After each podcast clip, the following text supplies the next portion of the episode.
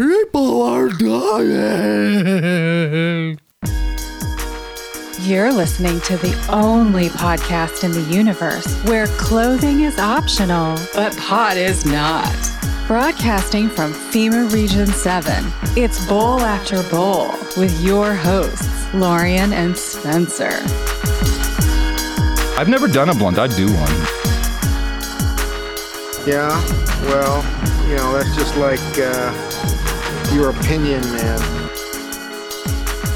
I feel stupid now. Um, it's the weed.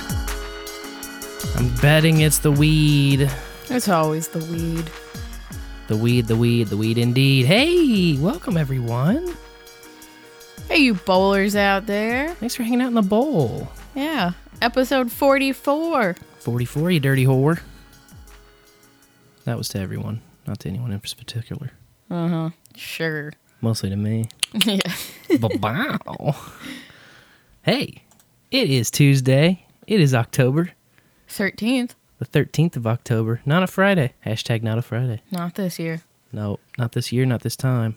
Oh, Friday the 13th would have been the last thing 2020 needed Mm-hmm. in October. We are getting a full moon Halloween, though. That's kind of cool. That is awesome. I do like it. And there's a no agenda meetup on Halloween There is a no agenda. Casey meetup. With uh, the Wolf of Kansas City. You. I am a lone wolf. Oh, That's me. Yes. That is me. People have to look out. Coming in hot as fuck with the uh, tunes and dunes right there. Yeah, hot clips. I'm uh, changing drivers, changing sound, changing all kinds of things. You know, when you get a nice sound system all set up, what you want to do is constantly be fucking with it and breaking it and refucking with it. So that's what I'm doing. Failing forward. Yeah, failing forward. From my feet to my face to my feet again. That's kind of the it's kind of the story. It's the way it goes. That's the it's the way it's been, Yeah. and uh, that's how it's going. Yeah, The studio's coming together. coming together. Coming together just like we do every night. Hey. Heyo. Oh, those are good ones. Yes, we'll talk about those in a bit. Okay. Um, wow, a lot went on this week. Oh yeah. I feel like it's been a month since our last show. Yeah, just from all the shit that that's way. happened. I want though just to open right out of the front gate um by saying thank you Net Ned. Yes. Thanks, Net Ned. Net Ned is our executive producer for this show. Woohoo! Where's my shaker? Shake it. No, I don't have one. So There you go. It's a pretty good shake for now. Yes, thank you, Net Ned, with a donation of thirty three thirty three for a baby karma. Actually, let me pull up the note. Donated thirty three thirty three in honor of your third on the way. Congrats. If you uh, listened to the last show, you've heard the happy news. So there's a little baby karma from Net Ned. That was very sweet of you, and we thank you very much for that. yeah. Thank you, Net Ned. And we want it up front. Um, so if you are listening right now live, if you are, that is thanks to No Debit, also known as NodeBit on other shows. Um, yeah, I hear that argued about back and forth all the time. I'm happy to go both ways with it because I'm just kind of like an open-minded guy like that. Um, but we thank him profusely for just donating for really no apparent reason at all, other than his own personal amusement and the goodness of his heart. Donated his infrastructure that we may live stream from it, and we're very appreciative of that. So thank you, Thank you. thank you, thank you. Um, yes, I wanted to see. I'm sorry, I'm pulling up the PayPal, see if there was any longer note of any sort, but I don't believe so. Read your note. The note was noted. Yeah. So, uh, what do you want to work like forwards from last show or backwards? Hmm. Because it's been a long Like- week. Let's go forwards, I guess. Forwards from last show. Yeah. Last show, of course, uh, was episode 43, titled Fertility, and we broke the big news that we are pregnant yet again. I am pregnant. Well, I always think it's funny when people say we, and I think I said it in the last episode. We, are pregnant. I mean, it's our always said baby, we. but we've always said we, though. yeah, I don't know. it's just silly. You're the pregnant one. I'm pregnant. mm-hmm. It's your baby. Mm-hmm. It's our baby. We're pregnant. Yeah. Well. Okay. Yeah. See, it's all silly. I mean, I did stop buying cigarettes, so Yeah. it's not like I'm doing nothing over here. That's true. I, I left it in. I felt I felt kind of like a limo being like, you know, really, no cigarettes are on the newborn because I like to co-sleep with our kids. No, it's great. It's fine. I didn't need an excuse to stop anyway. Yeah. It's, uh, I'm an on again, off again kind of guy, so Yeah. Well, It's I all know good for me. It's never been a problem for you either. You're one of those people that can just put them down or pick them up or whatever. Mm-hmm. yeah. So I figured, yeah, fuck it, you know. Yeah. Save the money now. Um, and then the day after was the vice presidential debate, oh, Oh yeah. the big uh, cricket fest. Really, It does feel like of a lifetime ago. Doesn't it feel so long ago? It wasn't even a full week ago. It was last Wednesday.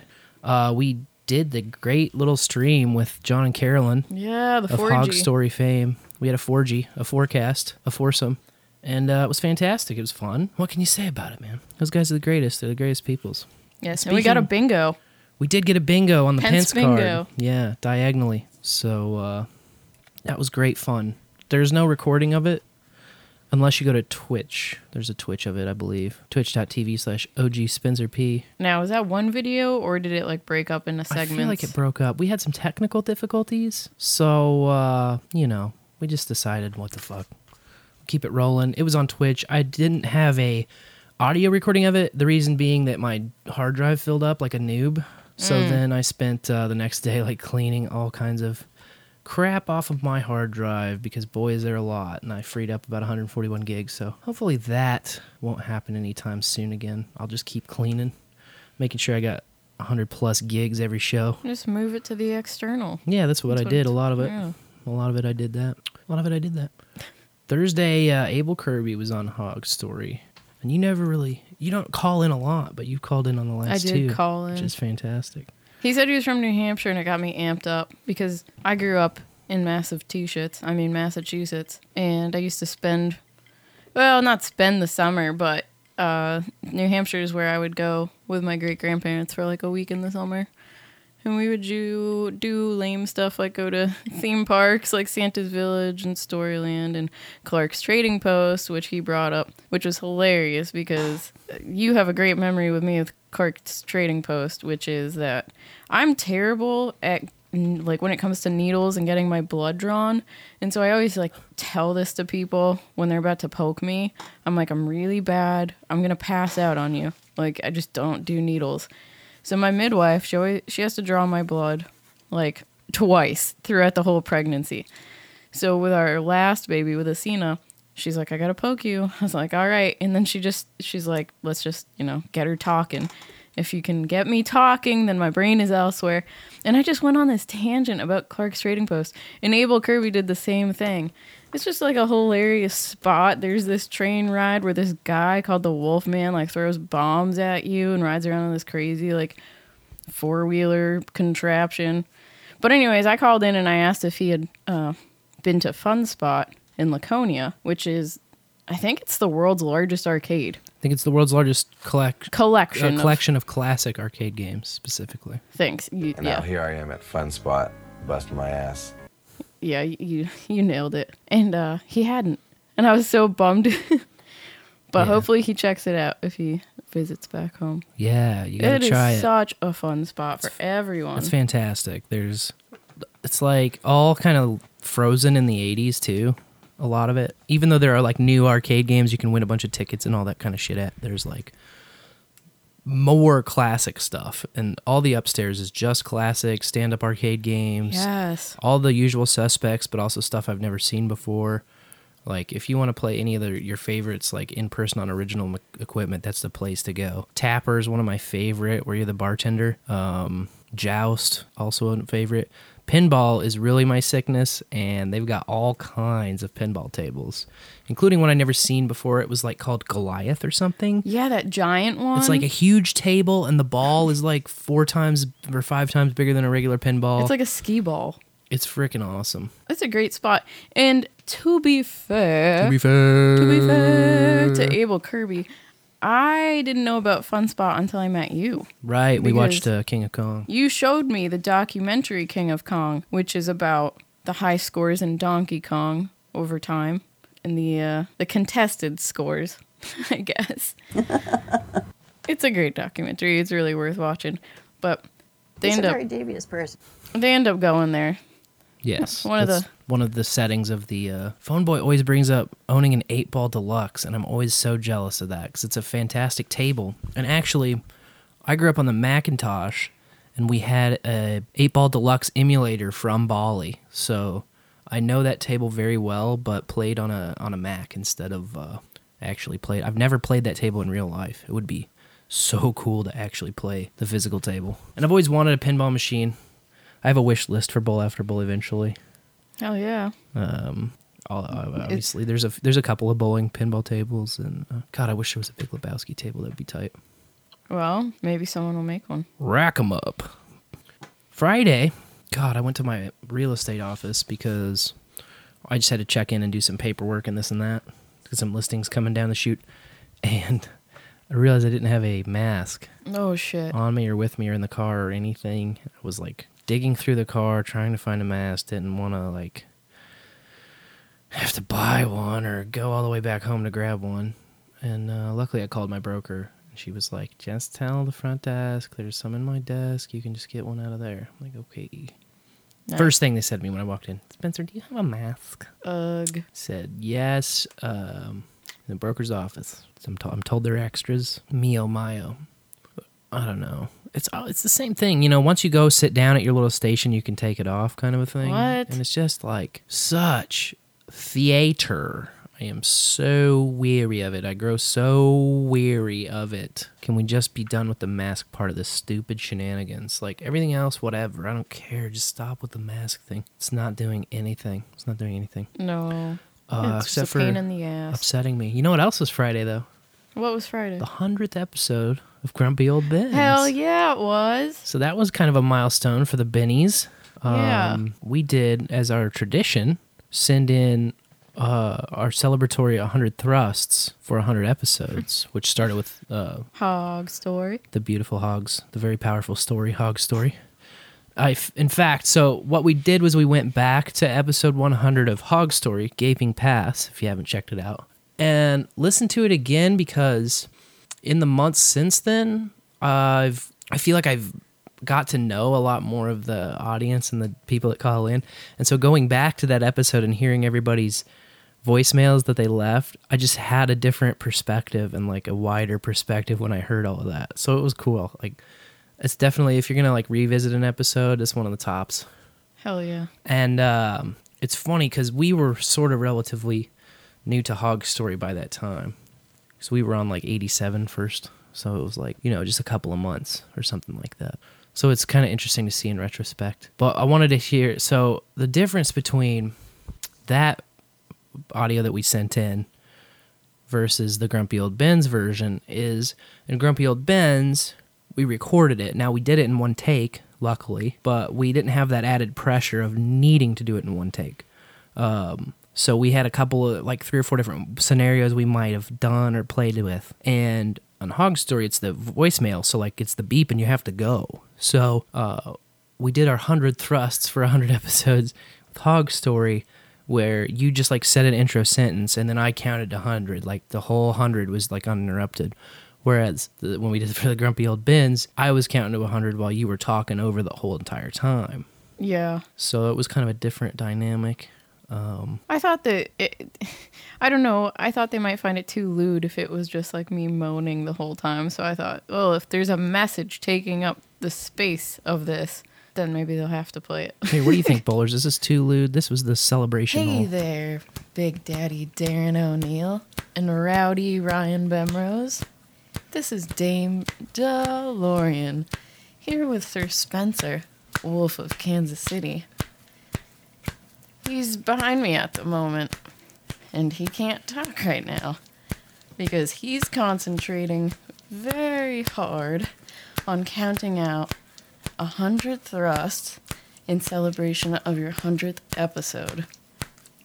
Since we know one of your listeners is bound to rewind and count to make sure they're all there, congratulations on this huge milestone, and here's to many more episodes to come.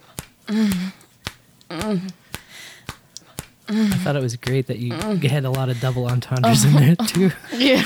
Uh-huh. Congratulations, Grumpy Old Bens. And then I come in at the end like a retard. Congratulations, Grumpy Old Buds. So That's funny. I still am not 100% sure because you know, I think for for a Ben, uh, Darren O'Neill just kind of like was lost in left field on the on the whole attachment, the attached MP3.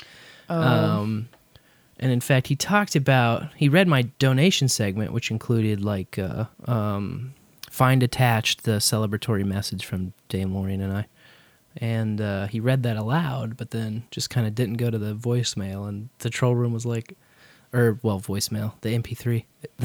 the troll room was like uh, attached MP3, attached MP3, and um finally at the post show when I uh, he figured it out in the chat and like found the um The email. attachment. and honestly I think he just genuinely didn't uh, see it and didn't realize it. Um but if he did it on purpose and played dumb to just have it on the stream he did it very well. It was very slick. Which I mean Darren O'Neill he's a slick guy so I wouldn't like put it past him. I wouldn't say he's like incapable of that but it just seemed kind of like he was like oh I don't know. Um it's funny though when I was re-listening to the Gaping Past Hundred and trying to find our hundred thrusts, uh, right before our hundred thrust plays, there was a there was a dictionary lookup for Carolyn, right? Yes. And so she can't find the uh, entry in the dictionary, and she takes a moment to ponder, but her hmm oh sounds were just so Beautiful. orgasmic, so juicy that I had to ISO them. This is them uh, in full.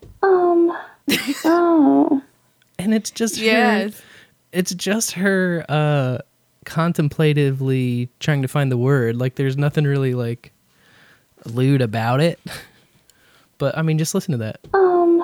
That's the um and then the oh. Oh, oh. so that's just like oh it just works too well. Um. Oh. Um. Oh. Anyway.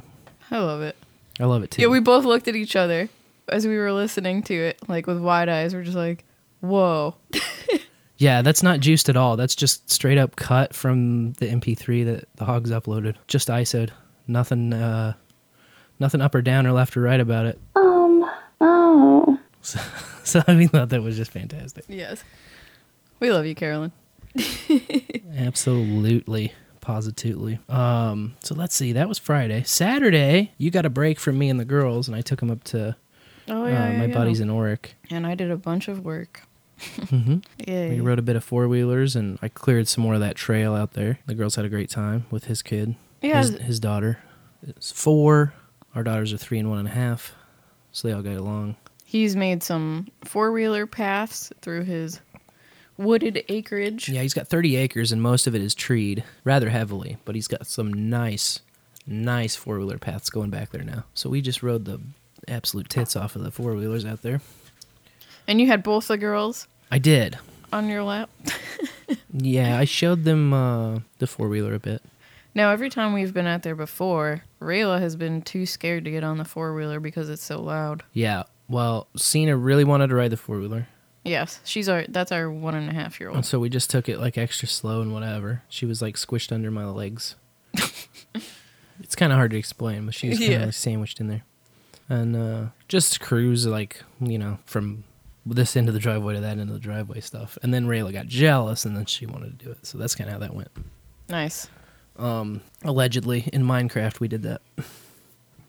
And then uh, the next, oh, that night, by the way, I caught up on another hog story. Not to like oh yeah. not to like just sound like a broken record and keep saying hog story over and over again, but I did listen to the lavish episode and it was fantastic. And um, if you're looking for stuff in the vault, I'm telling you, the one with lavish was a lot of fun. Uh, and they had interesting discussions. And Fletch actually talked a little more about our trip. Uh, It was almost like he sensed we weren't listening to the live because so we were, as that aired, we were at the Casey rooftop show Yes. Um, that was which was a lot of fun. The uh, Twilight Soiree. So, because of COVID restrictions, they got to do this sh- these shows outside. But that creatively led to this awesome setup where they did a show on the roof of Crown Center of the Westin Hotel that's attached to Crown Center. So it was like this kind of they being a group called Quixotic, right quixotic. which is like uh, an electric cabaret. Yeah, they're like circus kids, if I could just like simply describe them. They do like the aerials and the hoop dance and the flame juggles and that kind of stuff. Um, so we called in just saying, "Hey, we love you," and uh, we know Lavish is on. It's a good time, but we you know we didn't have any context or hear the episode. and then oh man, Fletcher just talking about how he was so baked that he was like at times forgetting how to speak and uh like that he had so much to say but like we didn't really talk much and it was kind of like it wasn't like uncomfortable silences. It was like we were just like old friends even though we'd just met in person you know because we followed each other's stuff for a while. Um, he even listened to the bowl after bowls the originals in 2014 and 15 which kind of blew my mind when i found out at the first. But so it's like old friends meeting up and it was like uh, very natural. But when he was like when he talked about the stargazing part it just cracked me up because it literally was like he turned around from the fire and looked up in the sky and then we all just kind of followed suit and just stared up there for at least a half hour just staring at the sky and we had already seen a couple of shooting stars and it was just kind of like once you get in that mode you're like oh, i'm just gonna wait till there's one more though you know Yeah. and then it became just like contemplating the stars in the universe and our place in it all and like the specks of dust we really are and all of that unsaid but like totally communally shared it was crazy and awesome and then i watched him the next day while we were watching or listening to no agenda live i just watched him make a bunch of art and it was like he was putting on a photoshop clinic i mean Yeah. he was pulling up like true. layers and gradients and different like shadow text, dropped shadows and things that I just like didn't understand how to access even. He was just like I know. double clicking to pull shit up and I was getting my mind blown all over again. I'm like, how do I use Photoshop for like uh, over half of my life and I don't even know some of this shit, you know? That's just the kind of Exactly. idiot I am, but I was gonna say I saw parts of Photoshop I've never seen before. yeah, I mean, it was it was cool. it was epic. It was cool. And that's the funny thing too is like you always think that the other guy is so cool and that you're just like this idiot and like you're just lucky to be in the room kind of a thing. Yeah. And I think with like just regular ass people, that's probably how like everybody kind of has like a little sense of that of like, oh, I should be like saying something interesting, but I'm not. But um, it wasn't really like pressure to do that. no. But there's definitely in my mind a few times of just like, wow, I am really high. Yeah, definitely. And he didn't know the brownies were Oh cosmic. shit! I was gonna say that made me feel so bad when he said that. which is not the first time that's happened to us. Oh my gosh! Well, the other time was just But we typically, I mean, we always tell people like, "Hey, these are some brownies, these are special brownies." But like, I did announce it, but I I'm all, yeah. I guess I didn't say like, hey, this has weed in them. like you know the we, you know, it's just like Yeah. you know, I got thrown off like a bull rider that lost right there. But anyway, it's a fantastic episode. Catch up with Lavish. They talk about 9/11, Hunter S. Thompson, um, all kinds of crazy stuff. He's a very interesting fellow. That Lavish man. He's a musician. We're like almost the same age too. Him and I. Cool. Anyway, that was Saturday. Sunday was at Pops, and I bought a CBD pre roll, and I don't know. I think these things are getting better, man. You mean Sunday? Sunday, isn't that what I said? You said Saturday again. I said that was Saturday, and then Sunday oh. we were at Pops. I'm not that high, am I? So high, so high. The CBD pre rolls I think are getting much better though, and I got this one. It's called. Uh, it was called like Sweet Dream, I think. Hmm. Uh, I just bought the one that had the highest CBD number on it.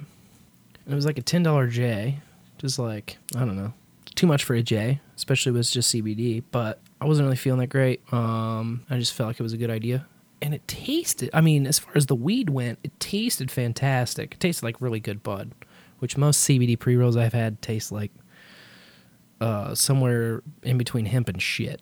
You know. Yeah. It was just bad, and they didn't do anything. And this one was kind of like it was all right. It wasn't. It was like very mellow effects.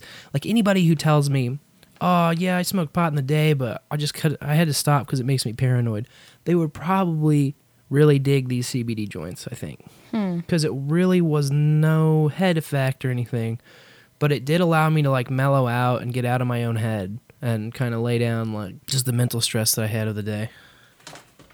And that was super nice. I thought. And then you finished your dad's puzzle. I did. We finished the puzzle because once I like see a puzzle there, my autism kicks into high gear and I just can't stop. I know, and you actually like don't look at your phone for the time that you're doing the puzzle, which is amazing. I don't know if it's therapeutic or if it's just a different addiction.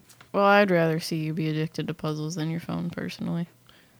That morning was the No Agenda show as always on Sundays, but the rock and roll pre-show, Darren played that hundred thrusts again. Oh yeah. so yep. he played it there again, which is kind of hilarious. Very rock and roll. It was not what I expected at all. It's, it Yeah. surprised me. I know. I heard it. We were in different places, and we both came running to each other. We were like, "You played it. You played the voicemail." I was in the shower. Really made me giggle and on. And that brings us to Monday, which was yesterday, which was your birthday. Happy birthday, Laurien. Thanks. 27. Yeah, I don't like talking about it Why not? because I don't want to be a part of the 27 club. Cursed. I just want to get to 28, then I'll talk about it. Okay. Isn't there a movie called The Number 27 or something like that? I think so, but I've not seen it. I remember wanting to see it when I was 27, and then I just. Well, we can watch it now. Oh, plans. We can watch it now. We had a uh, we had a great goddamn time, as they say. Yeah, I didn't have any like strict plans for my birthday. I wasn't like I have to do this. But I said, well, yeah, it's fall. I haven't been to a pumpkin patch yet, so I thought the girls might enjoy that. They had a great goddamn time. They sure did. I was looking for pumpkin patches we hadn't been to and remembered this place that we always drive by on the highway. It says Fun Farm. Not Funny Farm, but Fun Farm. Fun farm. And so I was like, well, let's check it out. Get on their website. They got an admission fee. I was like, an admission fee to a farm? What the fuck? But I was like, well, shoot. Let's maybe it'll be worth it, you know. We get there and oh my gosh, I expected to spend like 3 hours there total cuz I was like, eh, it's a farm, you know. We go see the animals, we go look at the pumpkins and then we leave. No. This is like farm theme park. They had the first thing we saw was a slide down this giant hill where you put this like carpet down, Yeah, you know the big uh, rug slides. They have them in a lot of rug places. slide. Yeah, you ride the rug down like a PVC smooth hill, and uh, it's fantastic. Yeah, both the girls enjoyed that a lot. Then they had a tractor. As Asina did say, "No, no, no" at the beginning, Oh. At but the then top, at, yeah. At the bottom, she was like, "Yay!" yeah. Yeah, she had a great time. And then they had a tractor ride next to there where they had what were those barrels? Those like plastic barrels, do you know? Yeah, they look just like big. Uh, I don't know what comes in those containers, but they're just big, um, big plastic barrels. Yeah, I thought when I was far away, I thought they were metal, but then it was plastic. I was like, ooh. Mm-hmm. And they were painted like cows. And that was also on the hill. So this tractor would like drive up the hill and it would get kind of bumpy. And then he would speed up on the way down and just whip you. And so Rayla got to ride in her own barrel, and I was holding Asina. And um, it was such a slow day for them that all the rides going on, everyone was like, "You want to ride again? I'll just go again. Let's go again." You could just like keep riding if you wanted, which was awesome. And uh, but, but I could tell on that one, Rayla was done the second time because there was like a little seat in the barrel, and as we went down the hill, Rayla just like bumped up, like flew up in the air, and then her ass just landed on the bottom of the barrel, and she did not get up. I was like, uh oh, she's she's done. But she didn't cry or anything. She just like turned around when it was over and looked at me with these like really wide eyes, like, oh, I think I almost died. And I was like, yeah, okay, you're done. That's fine. Then they had these big hydraulic guns that shot apples at targets. How would you describe those things? Did I do is that justice? They were, uh, it's just kind of a big uh, cannon almost. a cannon. Yeah. Air compressor powered, and you just put uh, the apple in, push a metal button, and it like loads it into the chamber. And then once it has enough pressure, you can squeeze a little trigger. Aim and it, the trigger.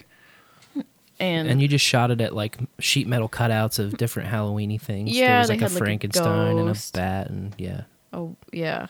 There was a tractor out there too, right in the middle. yeah, an Kids old really liked tractor that hitting. was just broke down that you could shoot apples at. Yeah. Hay bales. We shot most of the apples and ate like, you know, we each like ate an apple at the end because we were like, we shot plenty of them. Yeah. And we figured, yeah, let's just munch on the rest of the apples. Yep. Both Rayla and Asina got to load the, apples The in. place is cool. It's like an apple and pear orchard. They And- had they grow corn, they grow pumpkins. yeah. You got your typical corn maze, so that's cool. Yeah, we did the kitty corn maze. Yeah, the smaller section because I mean, there's only so much corn maze that like you can really do. Come well, on. especially with a three and a two. I can understand if you're like a teenager and you're like getting lost in the corn maze, hee hee. But like, Yeah, but with the little ones, With the little ones, you can't just go all day in a corn this- maze. this place had to be like 400 acres. The place was enormous. It for was sure. huge, and the girls walked the entire thing. They didn't ask to be carried or anything once, which was shocking. But that's why I didn't want to push my luck with the corn maze. I was like, we'll do The little. biggest hit for them was the corn pit. yes. They had a huge pit of seed corn, and we had seen it once before when we went to Polyface Farms uh, in Virginia. We visited there, and they had like a smaller. Uh, they called it the corn box, which is just like a sandbox, except for it's got seed corn in it instead of sand, which is a lot of fun.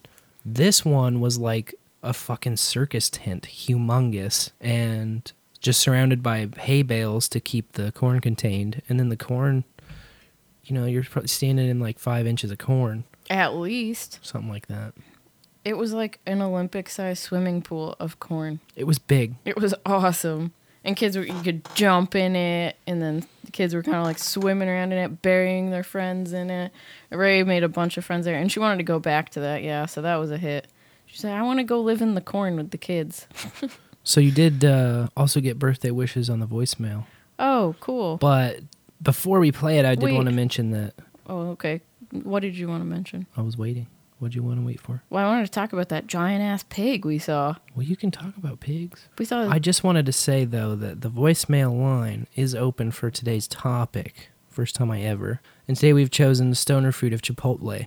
The first time I ever ate Chipotle, uh, if you so wish to call, or text if you're voice shy. Call 816 607 3663 and they'll play your voicemail on. Bowl after bowl. That's right, 816-607. Doof is the voicemail line if you would so wish to play. But yes, before we hear the voicemail, I want to hear about this pig. the pig was fucking huge. Biggest pig. Never it seen was in person. five times as big as me. I said to Spence, I saw him from a mile away, and I said that pig could eat me in one bite. Each of his balls were like one testicle was like the size of my fist. Yeah. Just a fucking fat sack. And he him. laid down, and they just squished out, and we're both just standing there like, wow. it's like cantaloupe scrotum. It's And all the- crazy. All the other parents are like, okay, let's move on. They like didn't want their kids putting their fingers in or whatever. Our kids are just standing there like, holy mackerel, look at that pig. But another fun part about going to the farm yesterday was all the chickens.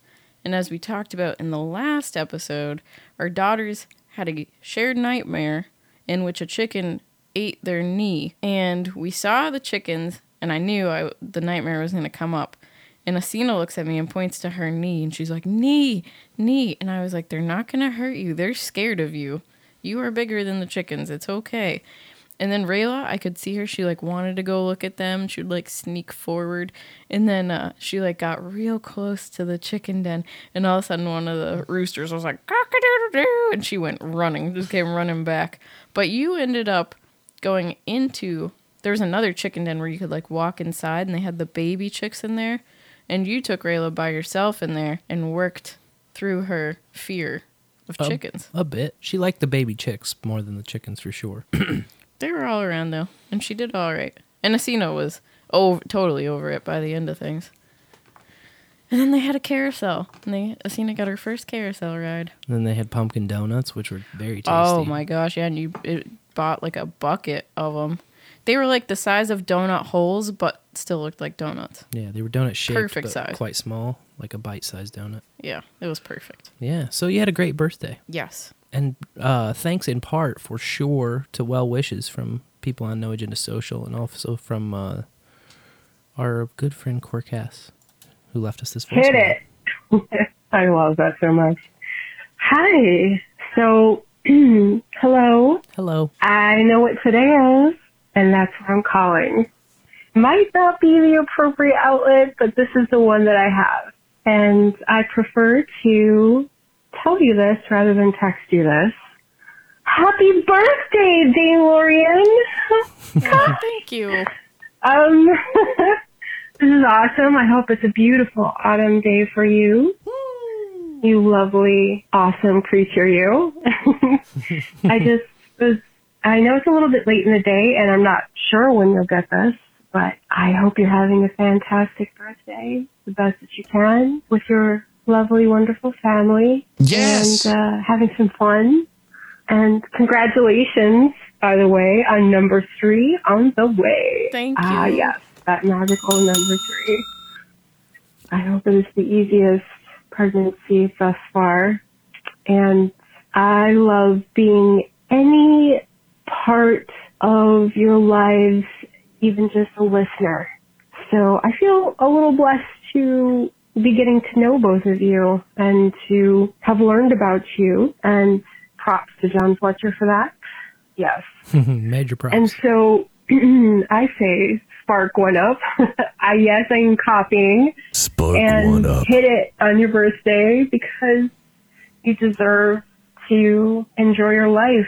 Oh, oh. Blah blah blah. Happy birthday. happy birthday, happy birthday. You are beautiful through and through. And I feel love for you. I do. I can't help it. Thank you for everything. I I'm stumbling and fumbling over here, but just wanted to wish you a wonderful birthday and tell you I think you are extraordinary. Mwah. Take care. Bye. Aw. Thanks, what a Quirkass. sweet voicemail. We love you, too. Rock on. Smoke on. Mwah. She leaves the greatest voicemails. Yeah, she does. Also, I almost forgot the best part of yesterday at Fun Farm. Yes. No masks required. Yeah, nobody had a mask. Well, there's a very few people that had masks, but they weren't employees. No.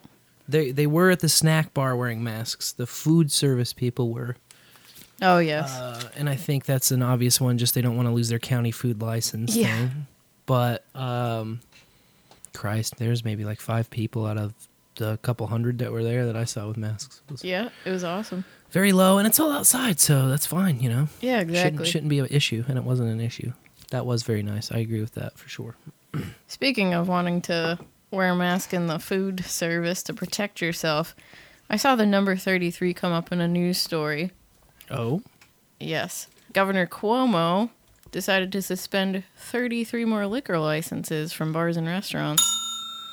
So that's 201 suspended licenses so far. man, that's too bad. That's that's too many.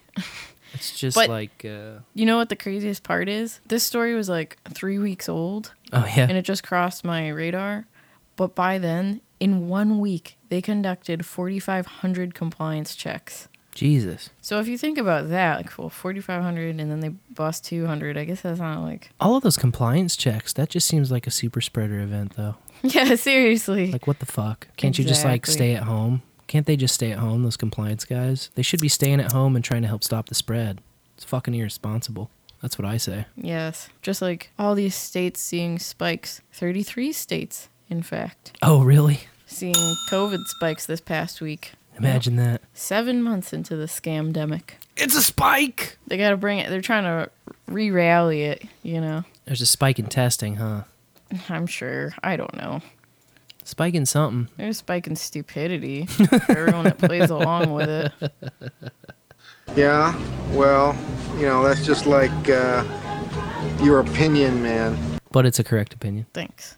I like to think so. Yeah. Meanwhile, nobody dies from this shit. But I also just hate face masks. I don't know. It's just creepy. Like, especially walking into a bank and you put a face mask on, it just feels wrong. yeah, it is kind of uh, sinister. It's like, whoa. I do now that the weather's cooling off, though.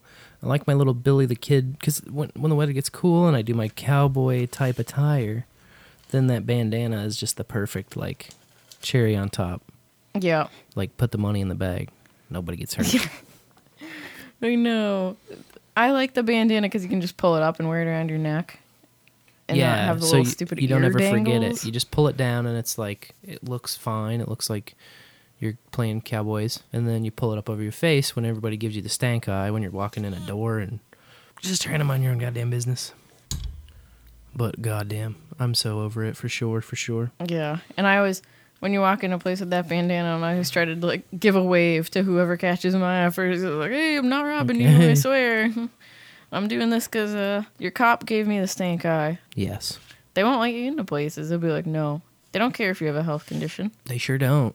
they don't believe you. They look at you up and down, and they're like, "You don't look sick." Yeah. They don't know I have asthma though. But uh, I mean, trust me, These people are sick. we're definitely sick. We're have no all idea. sick. It's true. But my immune system is better than most because I don't wear a mask, so I get all the germs. We get the uh, firmware upgrades regularly for our immune system. Especially with the three-year-old Yeah, touching no boogers, touch. it's just silly. she touches shit. everything. Walk around outside without shoes on a lot. Um, phone boy asks if there are mask Nazis in Missouri. There are in the city Yes. for sure. So Missouri is kind of funny because um, it exists along most of it exists along the interstates. You got 70 going across the state, which is the main one, where you have KC, Columbia, and St. Louis going from west to east. And uh, in all the cities, you're just going to get people climbing directly up your asshole. They have the mask mandates. Mask mandates in cities. All of these mask mandates have written in the ex- medical exemptions, but everyone's trying to honored. ignore or shame those or not honor them or this or that. Um, it's kind of varies place to place, but a lot of places just won't sell you shit if you walk in there because it without a mask because and I understand it to some extent. They don't want to if you're reported on, you can lose your business license. So I get that to some extent. I don't want me to be the reason some Karen can fuck some business, but uh, it doesn't make me any less irritated about wearing a mask.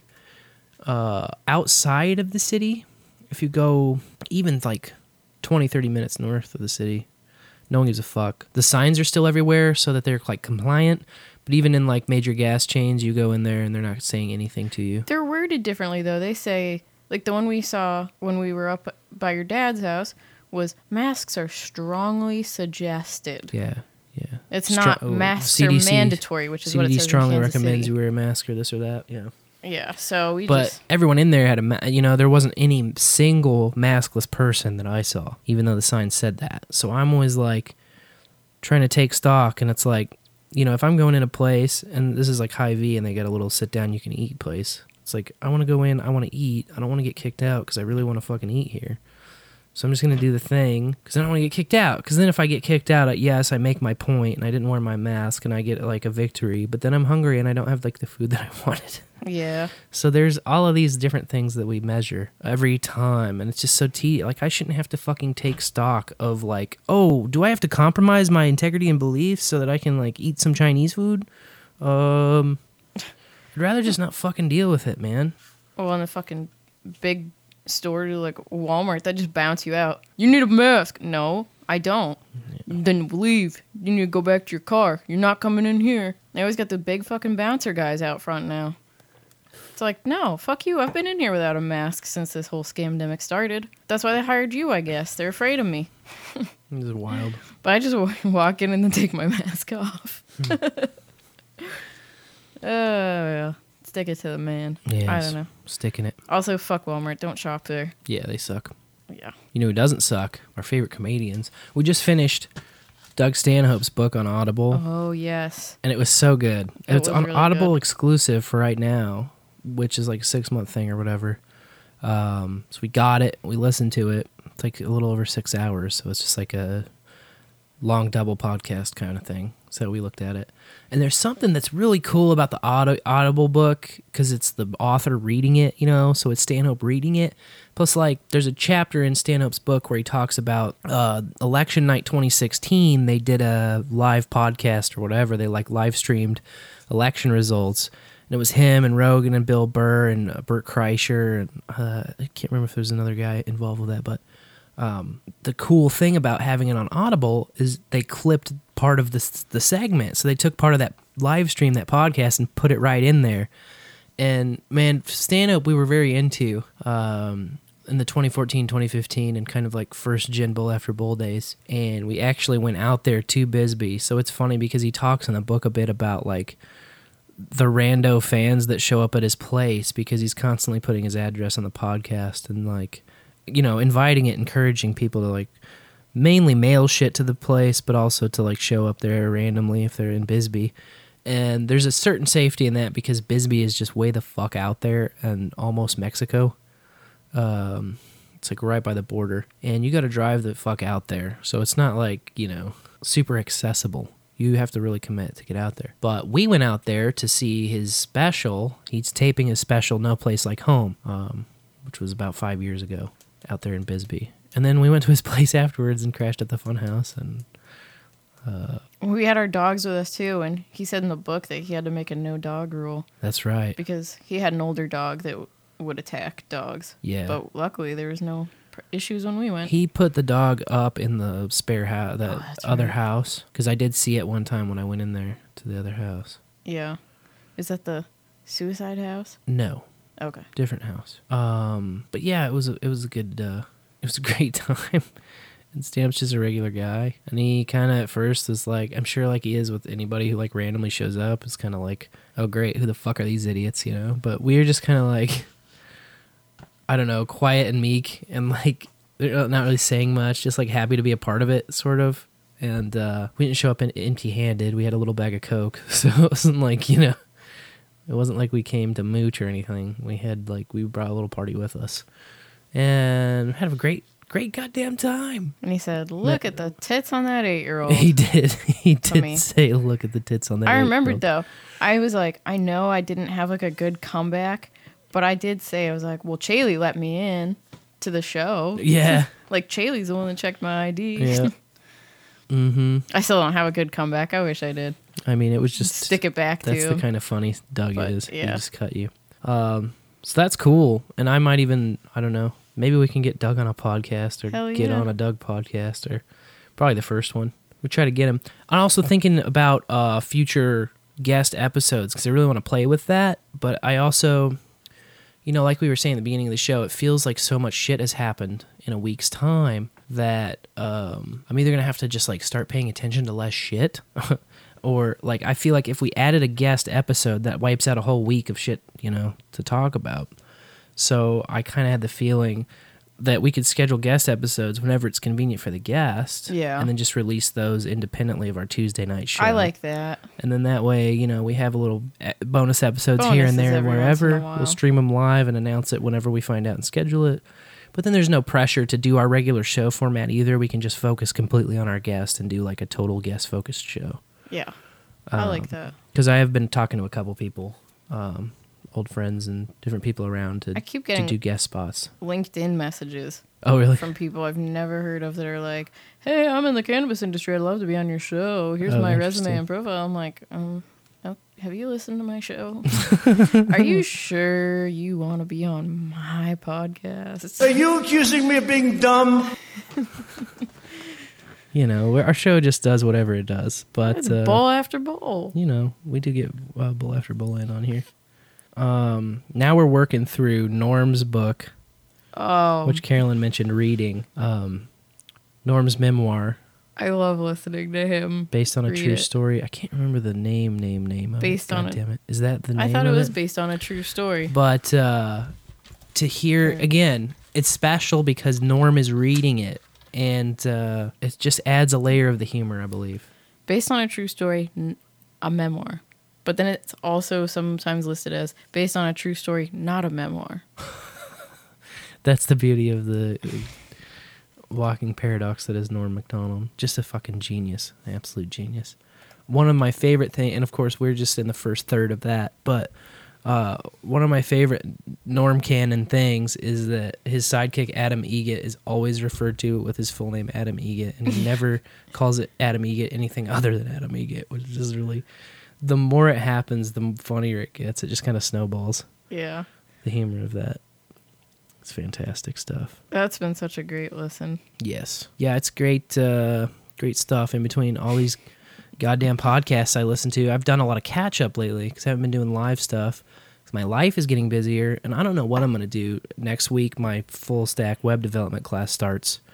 I'm taking full stack web development training and I'm going to be in class 8 to 5 every day. So that cuts out a no agenda live every week. That cuts out all the Bens. I won't be able to do Bens live like at all during that.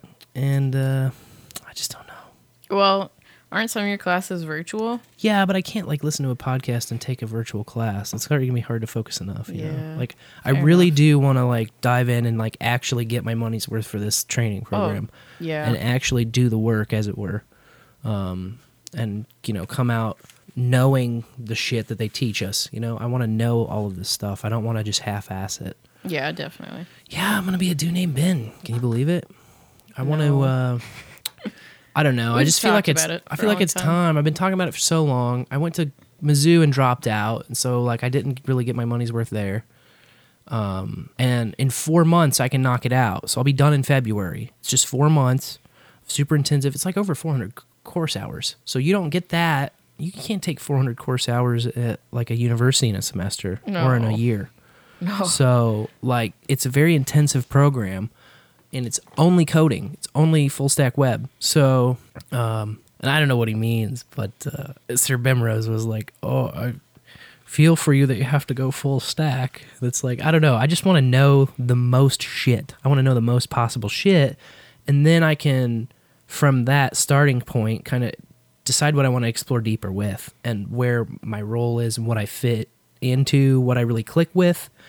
Uh, and it's going to start in uh, redoing the Bowl After Bowl website because the colors are pretty, but other than that, I It's just don't like it. It's clunky. It's hard to read. It's not designed well. I mean, and it's WordPress. So you know, what are you gonna do? I mean, WordPress works. What do what can we do? Make your own WordPress theme. But It's simple. if it was my own Lovely. theme and stuff, yeah, like I just I just want to be able to fully customize it. And then my media company, I would like to have a website that's just sexy as fuck. And I haven't made a website for my media company at all specifically because of that. And I know I could be having like I could have done a lot more client building over this past few years that I've had the company, a couple years. But I just want to do it right the first time as far as that. Because when you have a media company and then they click on your website, and if it were to look sort of like a bowl after bowl thing, like Uh, yeah, that's not a good look. if it was me, I would be like, let's look for somebody else, you know, like just saying. I mean, and and that's the that's cool for bowl after bowl because we aren't trying to like smoke and mirrors anybody or like we're not here to impress you. We're here to hang out with you and just have a good time with you, you know. Um, and in the media company, I really am trying to impress people. And Yes. So that's and that. your your drone footage is gorgeous. I so I'm that happy with a lot of it, and I need to kind of get a place where I can showcase it in a in a sexier way. But anyway, I'm very excited about that. But it's going to cut into my listen time like crazy. Um, I'm glad though I was able to catch up on uh, Monday's Bens because I did have a drone job during it, and on Monday, uh, actually I think I pulled a clip, but Sir Bemrose did uh, shout us out for bringing the penis lock story to them. Well, this actually seems way more useful than the Internet of Things device you brought to us last week, Ryan, on Friday. hey, don't kink shame. I'm not. I'm just saying, if you want something useful, this is. Um, uh, I, I want to uh, I want to thank uh, Sir Spencer and Dame Laurien for, for that device because that was where I heard about it, uh, and I didn't realize that they had already covered it on their show. for clarification, he's thanking us for bringing that device to his attention, not for getting him one of those devices. We didn't buy him. We didn't buy him a Bluetooth penis lock. Um, I, I just want to say we, we covered it more from the tech aspect, and they covered it more from the the bowl after bowl aspect. So Just, I think uh, I, I they don't feel like there was a They lot. didn't of actually buy one and review it, did they? Not that we know. I hope not.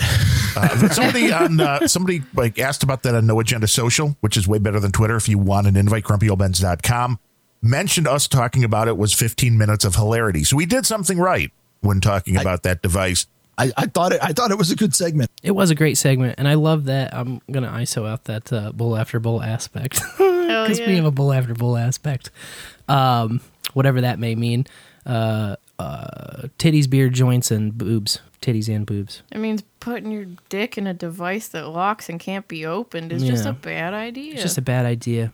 And they cover the tech aspect of it. But it's so funny when you're podcasting. And I remember being like hyper aware of this when we started out the second go around of like, I don't want to even like stream when other people are streaming or, you know, steal other people's ideas or this or that thing. And, it, you know, you kind of hear Bemrose being like, thank you for bringing to my attention. And I didn't know you talked about it on your show, but really, I don't, I'm not offended at all about, uh, repeating stories on other shows or stuff or like you know our all of our shows are on different days. And so like you know a monday is like a huge news dump because they're starting to write about everything that happened over the weekend. So like you know the Bens are going to get a first break on that and the Hog Story's monday night. And I was nervous about it at first too, of like stepping on toes, but I have, I'm into the point now where it's like, dude, we're all just cranking this shit out, and it's impossible to listen to all of it. Like I've, I discover more and more podcasts and more and more hours of time, and um, it's almost like if you listen to it all, then you have to start doing that speed and a half type stuff, which really robs you of the content and the and the meaning behind it. And so I'm now content to just kind of jump around. If I hear stuff that really piques my interest, I will listen. I will catch up on some stuff, but I just had to stop feeling bad about either missing episodes or people missing my episodes or any kind of cross story thing. So, you know, Sir Bimrose, if you're out there, or if you're not out there, if you ever hear this, man, like it's no fucking problem at all. We're gonna like just talk about stuff all the time. And uh, I love giving other people ideas. It's like a great thing to talk about. And when you get something that juicy, I mean, CSB was like, all all tech podcasts already talk about this. you know, he was like, um, because I was trying to convince him to send us Bitcoin, and uh, I was like, you know, I know he likes just tech, tech, tech, tech, tech, and I'm like, well, we don't really talk about tech a lot, and I know you don't listen to uh, my podcast, but we did talk about the Bluetooth penis device, yeah. and uh, uh, he was like, everyone already talk about that, so. Um, I was actually pleasantly surprised when Sir Bimro cited us as the first he it came across his radar. I just felt kind of dope, you know. And so I love, you know, like I'm proud of the fact that you talk about it. If you heard it from us, that's great. It's cool. It only helps each other, you know. It only helps e- uh, us one another if we talk about one another. In my opinion, that's the way I see it anyway. Yeah, I like that. All news is good news, right? It Or All press is good press. I really say it. It's 11:11 here in FEMA Hey. Region Seven, so make a wish. Done. You want to hear my third top 333 story? Yeah, yeah. I I heard the first two, and uh, then I was waiting for that You third wondered one. what happened. Yeah, top it off. A 33 story apartment building went up in flames in South Korea. The fire started at a nearby construction site. At least 38 people are dead and 10 are injured. Oh. I would not suggest living in a 33 story building. Yeah, it seems scary. It's like the opposite of auspicious. It's like once a some shit omen. goes down, like if you're too high up, you're just fucked. Well, yeah, that's Like, for sure. I mean, 9/11 comes to mind of that, yeah. where it's like, Jesus Christ, everyone above a certain floor was just absolutely fucked. There was, you know, one catastrophic event, and there was just nothing they could do. If you were above a certain floor, there was nothing you could do. And, uh, whew. Also, Bill Burr came up when you're talking about Doug's podcast. Who, Bill Burr? Are you talking about Bill Burr? Yeah, Bill Burr. I love Bill Burr. I have some clips from him. Oh yeah, you did send me some clips. Yeah, he had a monologue on SNL. I heard he was on the Saturday nights. It came to my attention because uh, I woke up and, well, you know, okay, I'm not on the face bag anymore, but I do still have a Twitter account, and I like to click, do a quick scroll, and then get off for the day. Bird sight bad. People were just, oh, outraged about Bill Burr. Bill Burr. Bill Burr. Because, you know, people that aren't in his regular audience were exposed to him. So I grabbed three clips of uh, things people might have been offended by Oh, nice. in his um Any thing. particular start order? Off, start off with the COVID one. Okay. You guys all look like surgeons with your masks on. Makes me feel comfortable that you're wearing masks. I like people who wear masks. That's good. You're listening to the eggheads, the people we all cheated off of in high school, right? Keep listening to them. And then if you don't wear a mask, that doesn't bug me either, right? Take out your grandparents. You know? Take out your weak cousin with the asthma. I don't care. It's your decision. There's too many people. It's a dream come true. If you're that dumb and you want to kill your own family members, by all means do it. Stops you from reproducing. It's literally a dream come true. and speaking of dreams come true, did you see Rick Moranis got sucker punched on the Upper West Side? Oh my god. New York is back, baby! oh shit. Yeah, I mean, you know, Yeah. and you're dumb. Like You are dumb. it didn't. Uh, that joke was just like, eh. That didn't really make me laugh, but I'm not offended by it Right. because it's a fucking joke. I actually, when I heard, of- when I saw that little video of Rick Moranis getting punched, I felt really sad. It is sad. It's- I mean, but we gotta make jokes out of tragedy. who punches Rick Moranis? That's just fucked up. Uh, I won't say the word. but Okay, what's the next? what next do you clip? remember? Uh, next play, white women. Plowing ahead. Let's let's talk uh, let's talk white women here, shall we? Let's talk white women. White women, you're amazing, amazing your accomplishments over the last few years. I got to tell you, the way white women somehow hijack the woke movement. Generals around the world should be analyzing this. Just to refresh your memory, the woke movement was supposed to be about people of color not getting opportunities, the at bats that they deserved, finally making that happen. And it was about that for about eight seconds. And then somehow, white women swung their Gucci booted feet over the fence of oppression and stuck themselves at the front of the line. I don't know how they did it. I've never heard so much complaining in my life from white women. My life is so hard eh, with my SUV and my heated seats. You have no idea what it's like to be me. Trash and white guys, the nerve. Where's the camera? The nerve of you white women. Let me, I, listen, I don't want to speak ill of my Good bitches move. here, okay? I know. Well, let's, let's go back in history here, okay?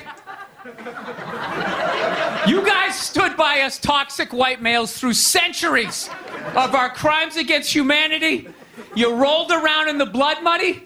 And occasionally, when you wanted to sneak off and hook up with a black dude, if you got caught, you said it wasn't consensual. Yeah, that's what you did. That's what you did. So why don't you shut up, sit down next to me, and take your talking to? Oh, shots So- fired. That was the one people were outraged about. I'm sure, yeah. Ree! I'm sure. Well, I mean, attacking gender, attacking race. it's pro- it just cuts too close to home. I'm sure for some people, you know what I mean? Like, oh my god, I saw a it's, lot of- It's only fucked up and hilarious because it's like largely true. Well, you know? what surprised me was on the the bird shite. I saw a lot of black women upset about that joke. Mm. Upset about their sisters being attacked. Mm. I don't know. Didn't upset me none. I thought it was really funny. I mean, Bill Burr's like Bill he's, Burr. he's always been like this. And I like thing. this I is like his, the- this is this is hundred percent Bill Burr shit. If Yeah, you ever heard anything else he's ever said, this is right in line. You know. yeah. The mask shit Um, was a swing and a miss for me, but that And he, was he doesn't say any of this shit out of a fucking sense of activism or anything. No. He says it because he doesn't give a fuck. You know, Exactly. he's just uh, strictly observational. observational comedy. And then I have one more. All right. The month of June is Gay Pride Month. Ugh, That's a little long, don't you think? my birthday month. Yeah. For a group of people that were never enslaved. Listen to the crowd how did they discuss get it. all in June? Dude, black people were actually enslaved. They get February. Yeah, They February. get 28 days The shortest of month. overcast weather. Sun goes down at 4 in the afternoon. Everybody's shivering. Nobody wants to go on the parade. Look, yeah. Oh my God. How about you hook them up with July? These are equator people. Give them the sun for 31 days. There's gay black people. They could celebrate from June 1st, June 31st, 30, 61 days of celebrating. There's no 31st of June, but that is very funny. Oh my god. I'm glad you clipped those because I read a lot about the fucking uh, set that he did. And honestly, like, I was under the impression all of the people who know Bill Burr and already love Bill Burr said Bill Burr murdered, he killed, and it was awesome, which, like, you know, you never say anything else. But then, like, everyone else said he bombed or he didn't do shit. He was, like, really weak or sucked. And so I was like, I was trying to imagine Bill Burr bombing, especially on like a national stage like that. And I was like, that doesn't really make sense. But then I was also like, well, everyone I've said I've seen who said it was good are like his homeboys, you know, like like of course Bert Kreischer's gonna say he killed. Like you can say fucking peeled potato to Bert Kreischer and he'll fall out of his chair laughing. Like he just is like he thinks everything's hilarious. But I was like, hmm, I don't know. I don't know if uh, it was funny or not. But yeah, it was it was killer. It was peak Bill Yeah. Peak Bill Burr. Peak Bill Burr. What are you gonna do? Yes, thank Just you for clipping this. And laugh. And if I you don't like it. it. just ignore it. Fuck. What's Yeah. so hard about it? Change that? the channel. S- SNL's bad for you anyway. I don't Yeah, understand exactly. these people that like tune into comedy shows to have their political point of view like reinforced. Yeah. What the fuck? That's not That's- funny. It's not funny. sickness. It's just not funny. Funny is like having your food tray knocked out of your hand. You know, like funny is like you got to be inconvenienced in some way, or like challenged, or jarred, or something unexpected. You know, that's what makes the joke. Is something has to break. Like, um, and yeah, it's always funnier if it's like about the other guy. It's always less funny if the joke's on you, but. Uh, Oh, it's got to be on someone. You can't take life so fucking seriously. And, you gotta you know, laugh at yourself. Yeah, Most absolutely. importantly. I agree completely. And I did, I did note here too that in his 2014 Netflix special, I'm sorry you feel that way. He made a swine flu joke saying that we needed a plague, and uh, his joke was, "It's only gonna kill the weak, you know. Seriously, put on a sweater, take some vitamins. You're gonna be fine. You gotta let Mother Nature do her thing, man." He's not wrong. No.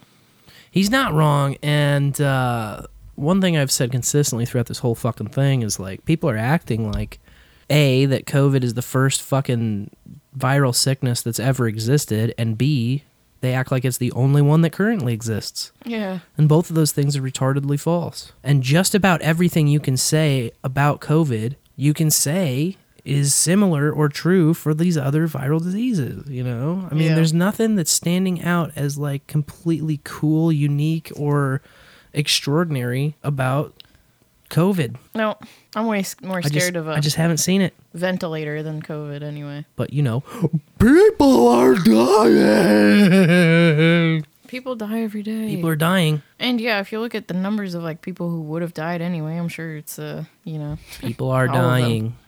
I like that uh, John and Adam brought up that the number of deaths is like there's no increase or spike or you know we're not like above we're not on pace to break any death records and any sort No. of death counts this year for like overall deaths. No, no. They just want to take the categories and jam them all into COVID. No, it's just re Trump still. Well, Orange Man is bad. At least we do know that. Orange Man was bad at the at the hearings today. ACB confirmation hearings yesterday and today. Oh yeah. Yep, and uh, that was the takeaway message was that uh, you know uh, being being re- religious is bad, and the only thing worse is Orange Man bad. Oh wow. Yeah, but That's not was- surprising, unfortunately. I will say, man, she was very sharp. Uh, the amount of case law that she could just rattle off of the top of her head. I mean, even one senator asked her to like raise up her notes that she was referring to, and she just picked up like the blank piece of notebook paper that she was Oh. given with like the Senate letterhead on top that she could take notes on if she so chose. It was blank. So like he was like, "Will you hold up what you've been referencing?" And she held, holds up this blank pad of paper, and he's like, "Is there anything on it?" And she's like, "Just the Senate, Letterhead. just the Senate letterhead." She's citing all of this fucking case law. I mean, she's a l- legal genius. That part was impressive to see. Uh, left, right, center, whatever the hell you are. I happen to be a registered independent. Uh, a lot of people put up their nose and say unaffiliated because they think they're better than me. Uh, I'm of the opinion that means the same goddamn thing uh, because I'm a retard and I don't really. Uh, I'm not into semantics. I'm a registered independent and always have been, and I re- intend to remain that way. Um, and yeah, that that gives me the freedom to be able to pick whoever I want every time I vote. So I'll vote for multiple parties. Um, and yeah, I still have yet to officially endorse anybody, but I think I'm very close and part of a story that's developing that I'm waiting to see how it goes is just like the last couple of days kind of boiling to the surface. And it's about this uh, whistleblower talking about the Benghazi scandal and connecting a lot of dots between a lot of people um, the the things that happened in, Bega- in Benghazi being related directly to the mass killings of SEAL Team 6 members who participated in the trophy killing of Osama bin Laden Hmm. as part of Obama's reelection boost, and also that being tied directly to hush money paid to Iran in the form of large pallets of cash, which already has stunk, and people like know about all of these things separately. Uh, but what this guy's talking about is audio evidence that he says is damning, and I know that we always are talking about it's about to happen, it's about to happen. Um, but this just seems credible. It just seems a little early to really jump on it yet. But I think something big is coming on this uh, on this front, and I think when that does roll out, that there won't be any choice left um, but to endorse a certain candidate for president. So um, again, I'm keeping an open mind, and I'm waiting for it to roll out. And to me, there hasn't really been that 100% moment yet. I already have a very good idea of who I'm going to vote for, and if you're great at reading between the lines, I'm sure you can guess. Uh, but I don't want to make any kind of official endorsement until that fully rolls out. Just uh, just wanted to mention that. You want to go behind the curtain? Sure. Or do you have other stuff? Well, we can go behind the curtain and I'll bitch about this story I read on our way. I just felt like it was kind of cool, and I got a lot of like weed stories. Oh, cool. Well, the Staten Island GOP trolled some TikTok teens. Uh oh. which was the ultimate comeback against the media because the media acted like all these K-pop fans on TikTok were able to uh, did, like ruin uh, Trump's Tulsa rally by reserving seats and obviously not showing up. Oh right, this has been a meme before. But it's not credible at all. sure. There was a lot of issues, it seems like, of why people didn't come. Of course, COVID being the main thing. And then protesters being surrounding the place, blocking an entrance for 15 minutes. And also, like, the numbers, there's, I don't know which one is factual, but everyone reported completely different numbers of how many people showed up. Yeah. Trump said 12,000, I think. It was could hold 19,000. And other places said 6,000. Who knows? I wasn't there. But anyways, these TikTokers tried to pull the same stunt again at um, a Staten Island rally. And they noticed that something was going wrong because the number of RSVPs went from 1,500 to 75,000. So they decided to add a $5 fee to the online sign up form. Yoink. They ended up raising almost $16,000 for the Staten Island GOP. Oh Jesus Christ. Mostly off TikTok kids. Yeah, absolutely off of them. That's hilarious. Because these events, like, That's almost like a oh, definitely. bit of a gutter ball. It totally is. But fuck them. Yeah, that's hilarious.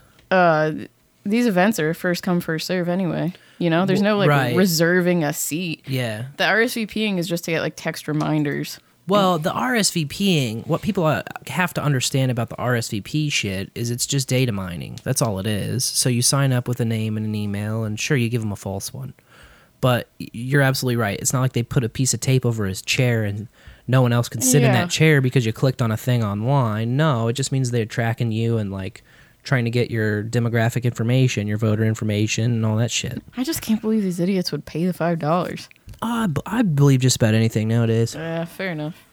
Like, did you hear that uh, Facebag is now banning any posts that deny or distort the Holocaust? They banned this person yes. from yes. Facebook and YouTube. The craziest part is I saw in a, their statement that they're going to start directing people to quote authoritative sources if they search for information about the Nazi genocide. Yeah, you're not allowed to learn what? things that aren't true according to Zuckerberg and his panel of what it- impartial What's an authoritative source? The cops, like, hey, this person is trying to look up uh, uh, evidence against the Holocaust. no, no, Uh, no. They got a mental problem. The authoritative source is Snopes.com, of course. oh yeah, yeah. The authoritative Yeah, source is Mother Jones. The authoritative source is the Okay. Huffington Post, like I got you. They'll, New York Times and Washington Post. so that means they will direct you to their information. I got you. Yes, gotcha. what you're allowed to believe. You are only allowed to believe this. And I look, I I don't believe in much. I can tell you that. Like most things that you see or read are if not full bullshit, mostly bullshit. And it's Yes. tough to really separate the wheat from the chaff as far as information goes in the information age because there's so much of it and people can say whatever they want, put whatever they want out there, but it's up to the individual. There's an individual responsibility here. It's not Mark Zuckerberg's job to make sure that you know fucking truth from a hole in the ground or, you know, pull your head out of your ass. Yeah, That's your job. That's your job. And if you really love the smell up there, you can keep your head up your ass your whole life. Yeah, There's plenty of tards out there living kick ass lives. yeah, Insanity, man. Insanity. Yeah. A historian's whole job is to question history and find the truth, says Dwadnum in the chat, except for certain topics. But yes, it's the same as a scientist's job is to uh, deconstruct and attack the, the hypotheses of their current time. You know, we can't see Yes. into the future. You know, you can't go Well- back in time with limited information and say that all the heliocentrists were, uh, or all of the not the heliocentrists, earth centrists. Yeah. So look at me, I'm a fucking idiot te- speaking out of class. But like, they're not idiots. They're just working with what they had to work with Yeah, exactly. on the knowledge at the time. You know. Yeah, because no one knows. None of us are God. But I hope that it just works the reverse way, in which, like, yo- especially young people are just like, wait, Holocaust denial. What? What? What would people deny about it? And then start reading and looking stuff up and questioning themselves. You know. Uh, I'm not God. I don't have all the answers. It is That's true. right. It's like you trigger. Uh, it's like, oh, well, this is banned. Well, why is it banned? I want to look into it further. it's Yeah, the Barbra Streisand effect. It's like, oh, don't look at this. People were like, wait, don't look at what? Uh, I think it does work against them for sure. I gotta tell you, the first time I ever like dipped my toe in like reading about the Holocaust outside of what schooling had told me was after I went to the Holocaust Museum in DC because it pissed me off so bad. I was about eight probably when I went, and it was like it felt like a never fucking ending labyrinth of ooh sad story, sad story. I mean, they had any artifact they can get their hands on, any diary entry they can get their hands on. It's all there available to read. And my grandparents are the people that are going to read every fucking thing. And I was just like, this is so awful. And then you go through one level where they make you like walk through a fake gas chamber. I was like, fuck this. I'm not doing that. Show me to the exit. I'm out. They were like, oh, this is just a display. It's just a, fuck that. That's trauma based entertainment. I want nothing to do with it. And I got, I just got so angry, Spence. I did not want to be there. I was like, that's it that's when uh, that little dark seed got planted in me. That was I have to also be careful how I share my opinions. that was also the first time I learned about eugenics, though, which was pretty interesting. If you're for it, you're a son of a gun. If you're against it, you're a son of a gun. Yeah, but hey, I wasn't alive then, and I don't have any uh, Holocaust survivors in my family uh, or friends' families, so No matter what I say, it draws controversy. that's all I've got to say about. it. All right. Not presenting any facts on either side. It just, you know, Trauma based entertainment is irritating for sure. Yeah. I mean, that's And- that's an easy and obvious one. And I do think you should be free to research all sides of all arguments and history and whatever. That's what makes it fun. And, you know, hey, like, yeah, let's take the hypothesis and see if we can bend and break it and get closer to the truth, right? Isn't that the goal? We do want the truth. Uh, lots of weed stuff happening. Yes. But the most important uh, thing that came across my desk this week the Supreme Court uh, is declining to hear the appellate challenge to federal cannabis prohibition. So there was Mhm. something, uh, Washington versus Barr. We mentioned it a few shows back. Yes, that we wanted to hear them take up the challenge to the scheduling of cannabis.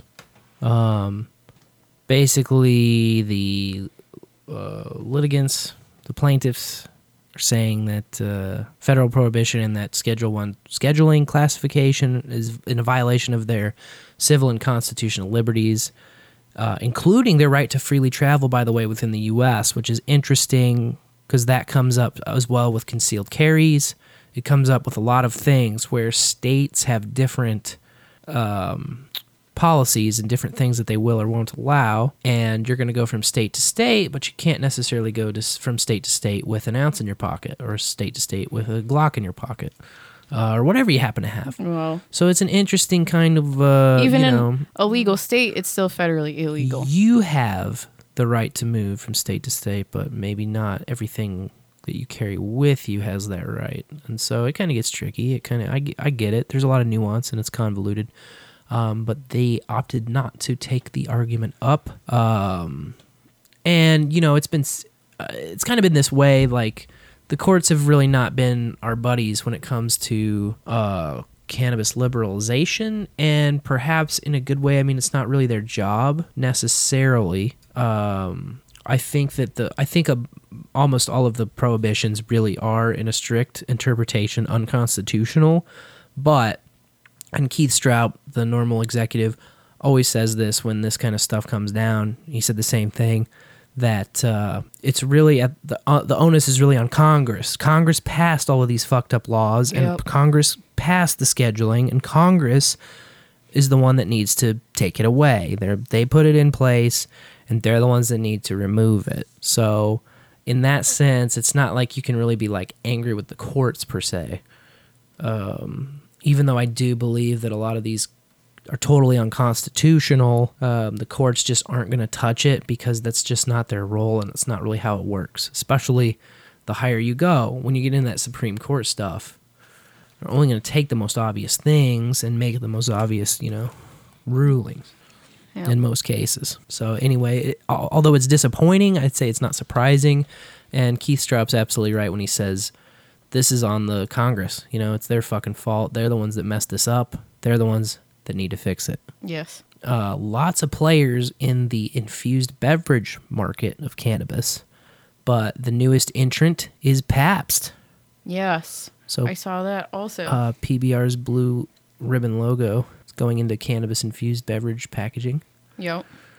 Um, Although PBR's not getting any of the money, any of the profits. They're just lending over their name and logo to Pabst Labs, hmm.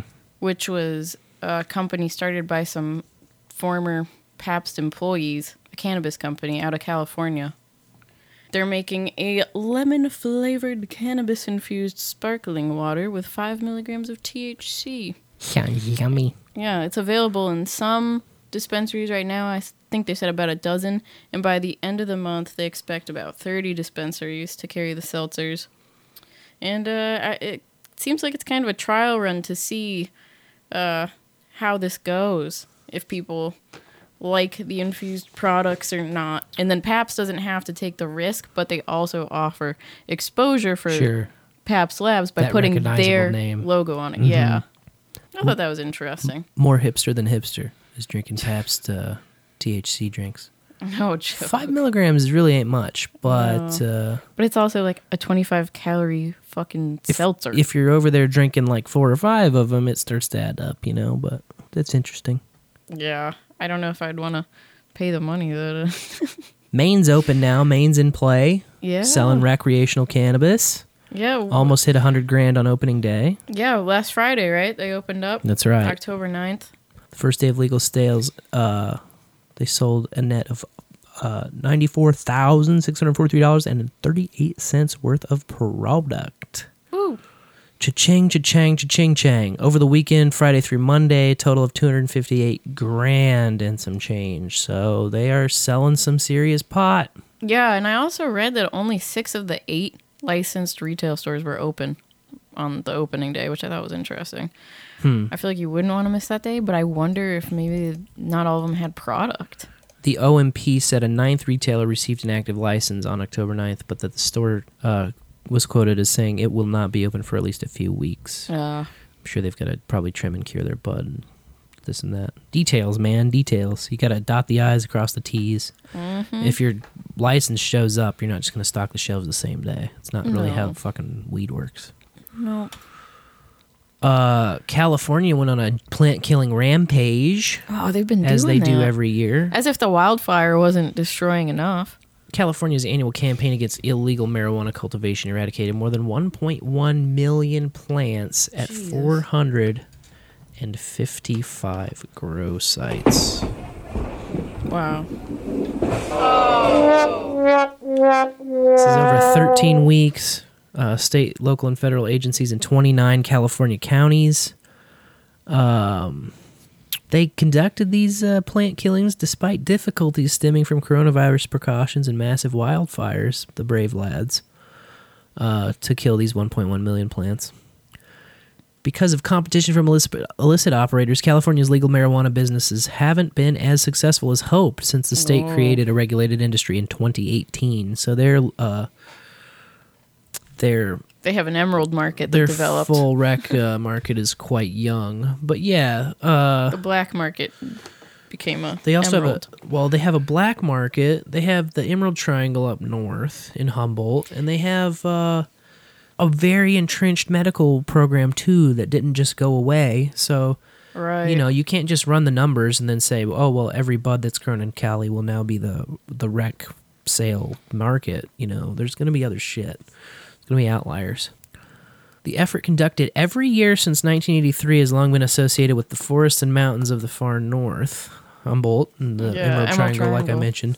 Uh, but this year's biggest haul, 293,000 plants in one of the in just one operation, occurred in Riverside County, uh, east of LA. Hmm. Uh, One of the guys is quoted as saying, I bet most people would have ventured to guess that all of the top counties would have been in Northern California in that triangle, but Riverside was by far the largest, and it does account for over a quarter of the plants that they killed. The rest of the top five were in the north there. Uh, Tulare with more than 105,000 plants, followed by Trinity, Lake, and Siskiyou counties.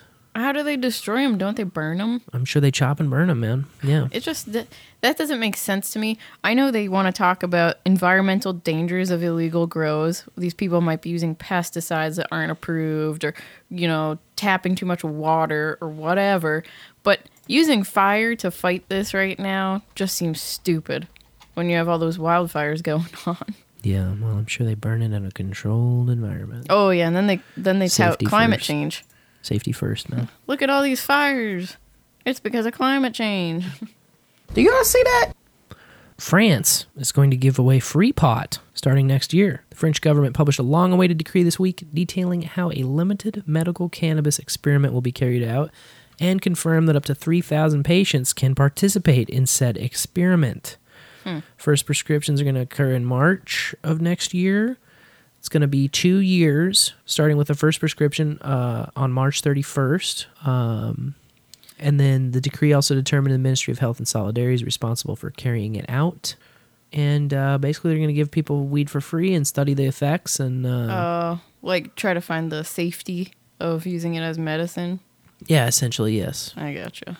Well, that's nice for them to give it out for free. This does say, as is typical in Europe, medical cannabis will be prescribed only as a last resort. So you have to have intractable something or other. Yeah. disease, yeah. You have to have tried all of the pharma shit and have it like almost kill you. And also, uh, France doesn't have a legal market, right? So they must be importing their weed from other countries. Yeah, it didn't say. Uh, let's see. Yes, because a cultivation of high THC cannabis is still illegal in France. Uh, Althiel believes the suppliers will probably be foreign in collaboration with pharmaceutical laboratories established in France and licensed for narcotics. But Hmm. yes, they're going to import it. They don't exactly know from who yet, but uh, Hmm, it looks like they are not looking at growing domestically. My I mean, guess. the Netherlands be a great place to get it. Oh, yeah. They grow a lot of fucking pot. Um, Canada exports a lot of pot, though.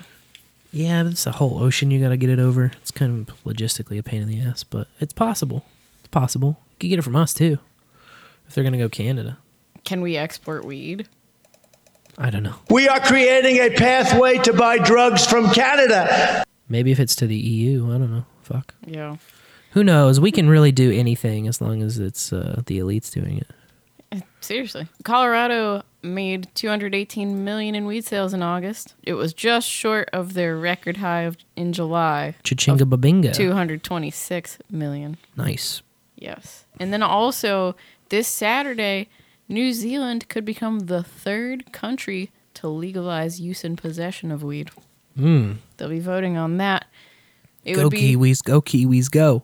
it would be for people 20 years and older. Twenty and older. That's not bad, I suppose. Nice round number. I got a wonderful uh, story for our. You want to? You want to go bowling? Oh yeah, of course. Ah, fuck it, dude.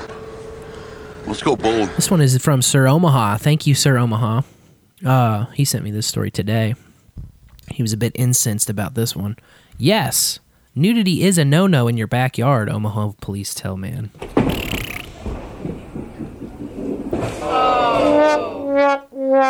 Omaha police had to remind a West Omaha man this weekend that being nude in his backyard violates decency standards, especially in view of neighborhood children. The man, 43, so close, who lives in the Pacific Meadows neighborhood near 156th and Pacific. I looked it up on the Google Maps because I was like, Jeez. man, I wonder if I could dox this guy. Uh, and I think that you'd have to call in and request a police report for $5 in order to actually dox him. But uh, With five dollars. According to neighbors, he uses both his hot tub and in ground pool in the nude. Um, okay, big fucking whoop. The police spoke with the man Friday, then received a second complaint on Sunday. According to the Oh. police report, when officers spoke with the man Friday, he challenged them to name a law that he was breaking, said they should go fight real crime, and told him that uh, told them that this was complete bullshit. Um, but I'm sure there's plenty of laws that they can cite. You know, Yeah, indecent, indecent exposure, exposure. would be the one probably. And then you end up on a sex offender Uh, registry. yes. Fuck that. yeah, not worth it, but also not. It's a stupid law, I think. I think that we look at nudity in a terrible way in this I country, agree. making it taboo. I mean, it's not like he was like running around jerking it. No, exactly. There's a difference He getting into a hot tub. being naked and being sexually active. And the thing is, he could go into like the hot tub with the tiniest ass banana hammock on, and no one would be able to do peep about it. But just because he doesn't have that one little piece of cloth on, it's like uh, it's like wearing a mask only for your ball sack. I like that. It's true. Sunday's call to police came from a neighborhood mother whose daughter's bedroom overlooks the man's yard. Uh, the Uh-oh. daughter was studying in her room Sunday morning. I wonder what she was studying. Old man balls. The mother also provided police with a 58 second video that shows the man getting out of his hot tub and standing in his backyard nude and stretching. Wow, what a creeper. The camera pans to the yard next door where a three year old is playing on a swing set about three feet from the man, according to the police report. The slats in the wood fence are such that the child would be able to see the man, officers Oh. wrote in their report. Like a three year old paying attention to what the neighbor's The police report noted that the man did not fondle himself.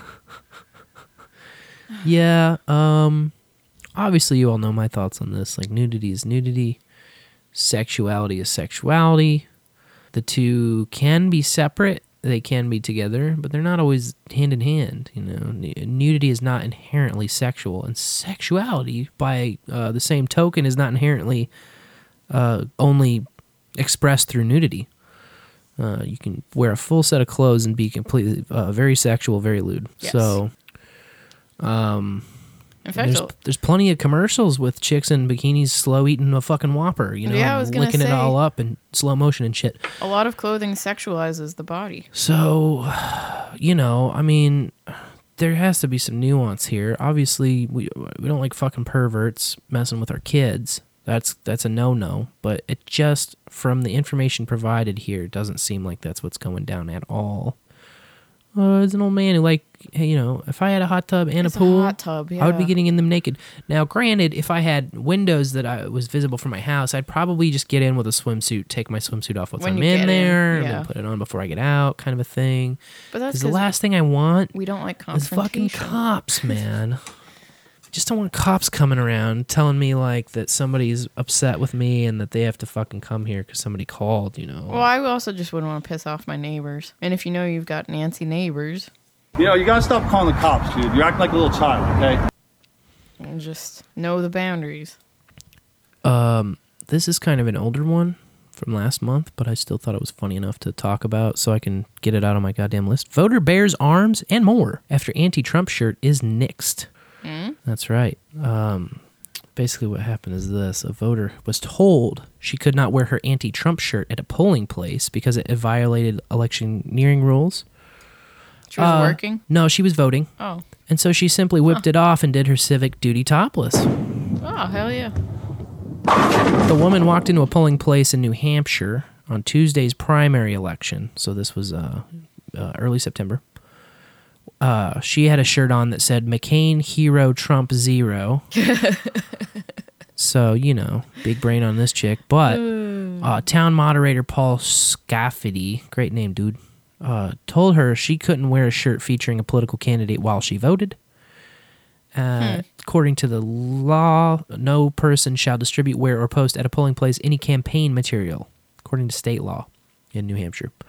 Neither Trump nor McCain, who died in 2018, were on Tuesday's primary ballot, which featured races for governor and Congress. The woman pointed out that another woman nearby was wearing a shirt in support of the American flag. He answered that an American flag was not electioneering and that the Trump Zero shirt would have to be covered. Now, that shit is always so irritating. It's like, when they have American flag, it's like, Yeah. if This is America. It's very telling. I think it's very telling if you're going to point to the American flag and say that person is electioneering. Like, oh, so what party are they campaigning for? Because I want to vote for America. I'm sorry. Like, if that's where we're at and the American flag represents one of the fucking parties, and then the sight of the American fa- flag offends the other party, then I'm sorry. As an independent, I have to say that I'm going to be going with America. I like America. Yeah. I'm a big fan of America. As an independent, I fucking like it here. And if you're telling me that one party is for America and the other party is against America, That's very interesting to me. I my ears perk up at that. I'm going to say what? I'm going to say wait, one of the parties is against and the other is for. Oh, this is very easy for me. Yeah, like offended by your own country's flag. It's what? You need to move. Disgusting. they need to move then. It disgusts me. I do not like people who hate the land in which I live. And they live, And- by the way. yeah, land which I love. Um, some slightly COVID related news. Uh, upscale sex club Sanctum plots Black Death themed Halloween party. Oh, nice. I love the lead. This is like I'm not really often enamored with leads these days, especially in online journalism. But New York's handling of the whole pandemic has been a giant clusterfuck. So why not just go ahead and hold a proper one? Nice. That's a great lead. Um, the notorious upscale sex club Sanctum, which they spell in the fucking demonic way where you take the vowels out, but we'll not get into that, Mm. was planning to hold an orgy in the city regardless of the burgeoning viral catastrophe. Uh, then they pulled out at the last minute, and now they're back with a bang. The group, uh, which has reportedly hosted Gwyneth Paltrow and Bill Maher, Bill Maher, More, yeah. Maher, Oh. uh, in the Uh. past, so you know that it's like I don't like the sounds of this. you know you know the kind of t- joint we're talking about. As soon as you said there's no vowels in it, I was like, oh. These aren't the type of orgies we go to, Oh. but uh, they are Some planning uh, for a third event since the uh, oh, ding, ding, ding, third. whole uh, since the whole Rona thing started. So they've already had a couple. They've been keeping it low profile, testing the waters, hosting things safely. So far, they've had two events, and all have had COVID rapid testing, rapid testing of every person who enters the premises. Ugh. That would be a no for me. There's so Yeah. many things on here that would already be like no's for me, uh, showing up to one of these things. But at the same time, I am glad they're going at it. Uh, you know, it's like uh, they hosted an erotic dinner and they hosted a par- party featuring Shibari. Oh, cool. So there's interesting stuff, you know. Yeah. I don't think it has to always be Who- fucking bad and where evil, was this though. I don't know why it's uh This is uh from page six. Page six. Oh, who was the? What's the journalist name? Oil. Oh no, Oli. Oli. Oli. My dyslexia kicked in. Oli Coleman. Well, hey, shout out to that dude because actual journalism there with a, journalism. a thoughtful lead. Can you believe it? I don't know the last lead that made me smile or laugh or be like, "Oh, I want to keep reading," It's- which is what a, lead is supposed art. to do. It's a lost art. Yeah, the lead wasn't buried. It was just like executed, and the pun wasn't in the headline. It was in the lead. Like it was all Yeah. done correctly. Um, Amazing. which is hard to see. I of mean, course, it wasn't mainstream. we're trained journalists here, Laurien and I. Yes, So I I got my degree. she even has her degree. They didn't want me to get it, but I got it. I dropped out of that uh, journalism school and then the whole school entirely, and Then I took a naked picture with my degree, and that's the only time I've put it to use. No. I'm putting it to use right now with a podcast. the that's true. finest form of journalism that Uh, exists today. Bimrose did even mention journalism being the last bastion of, uh, or excuse me, podcasting being like one of the last bastions of journalism Yeah. uh, around today. He's right. Yeah. He's right about that. Uh, one in four people have had sex with a roommate during lockdown, according to a survey. Getting it? Hey, that doesn't surprise me. In fact, we know someone very close to us who only recently told us they were dating their roommate, and I think it's because it's convenient. It is a kind of a convenient lockdown situation. Nearly one in four people have had sex with a non romantic roommate in the past six months, according to a match survey of 5,000 U.S. singles. Younger people were the most willing to cross that line. I guess it's a line. Um, is it really a line? Like you already live with this person? It's like, oh, Yeah. you're here. I'm here. We can't really go out. We already live together. We're the sexual risk is, creatures. The risk is minimized if we just fuck each other. If that's cool, we can be buds and we can fuck and we can just be buds. Seems like just the natural progression of things. It's not really surprising. Yeah. 33% of millennials Oh. uh, and 46% of Gen Z getting in bed with a roommate. And of course, Gen uh, Z yeah, Gen Z having sex Throwing that- against all odds. throwing that dick around. Remember when they started talking about, oh, the children are like not interested in sex? It's like Mhm. bullshit. Yeah, yeah. We're human here. Yeah, they're probably lying on the survey if they're telling you that. Also, my last story uh, this weekend Japanese porn maker Soft On Demand opened what it calls an adult themed theme park in Tokyo Oh. called Sodland, which is located in a five floor structure that's filled with bars and staffed by adult video performers. Whoa. Seems like a weird time to open it. 5,000 yen to get in. That's 47 bucks US. Uh, that includes one free drink and two items of merchandise. Oh, nice. Or for half the price, 2,500 yen, 24 buckaroonies. Um, you get an hour in there, which includes one drink and one DVD, so you can beat off later. You just go with that forty-seven bucks. Yeah, you might as well hang out all day, right? Get the day, yeah. You There's said how many five levels? floors to explore. Five Yeah. floors. You don't want to be rushed. No, you can't see it all in an hour. There's no way. And they and they're performers who work there, so you want to interact too. yeah, well, Might see them titties. You might see someone you like. You're gonna see them recognize. titties. Or could it be her massive stripper titties? We always want to see titties. More titties, more fun. Well, I saw a Twitter story that I thought was kind of funny. Uh oh. This uh, kid got a text from his mom saying, Hey, our beloved family cat wandered off, and I just wanted to let you know that I found her and uh, she was dead, so I'm going to bury her. And he was like, Oh man, that stinks. Sad to hear it. Well, she comes, they had like a beautiful burial for this kitty in their backyard. And then they were like eating dinner, trying to get used to life without this cat, when all of a sudden they saw their cat staring at them from outside their back window. Oh Jesus. And they were like, "Oh shit!" So then the mom like grabbed the cat and was like, "Oh, Kitty's back." The cat's name was Kitty, This whole thing is very, very spooky. and she took a picture with Kitty and sent it to uh, her son and was like, "Hey, false alarm! Kitty's alive and back." And then he's like, "Well, then what the hell did you bury?" So she digs up the cat and brings it to the vet and is like, "I think I buried someone else's cat, but it didn't have a chip." And the vet's like, "This isn't a cat. This is a rabbit." Oh Jesus Christ. so, yeah. Hold on, I couldn't even. I was so astounded I couldn't even get to my button. That's pretty sad. You don't know a cat from a rabbit? I know that's what I thought was so weird, but I figured. You ain't never gonna rabbit and you ain't no friend of mine. I mean, because even if like the skin was missing or something, like their skulls are so different. Yeah, it was kind of goofy, but you would think that you would be able to know. yeah, a cat from a rabbit. I was like, Jesus. Rabbits are kind of a lot smaller. They don't have long foofy tails. Yeah. They The got a long ass back foot. Oh shit. They got a cell phone by the microphone. Yeah, my bad. I fixed it. That's all right. It's got to be once per show. It's like a, the Easter egg. We should make a contest, like timestamp the cell phone uh, clicky noise. Send it in. If you're right, you get a prize. Oh yeah, I love prizes. Yeah, we'll figure a prize out if anybody I like actually does that. Because nobody will do it. Nobody will email Spencer at Bowl After Bowl or Laurien at Bowl After Bowl with a timestamp. Nobody will text it in or call it in. So we Nobody don't have to worry about dare. actually figuring a prize out. There was a new record set for the youngest water skier. Any guesses how old the youngest water skier might be? The youngest water skier. Oof. I'm gonna go with four. Younger. Two.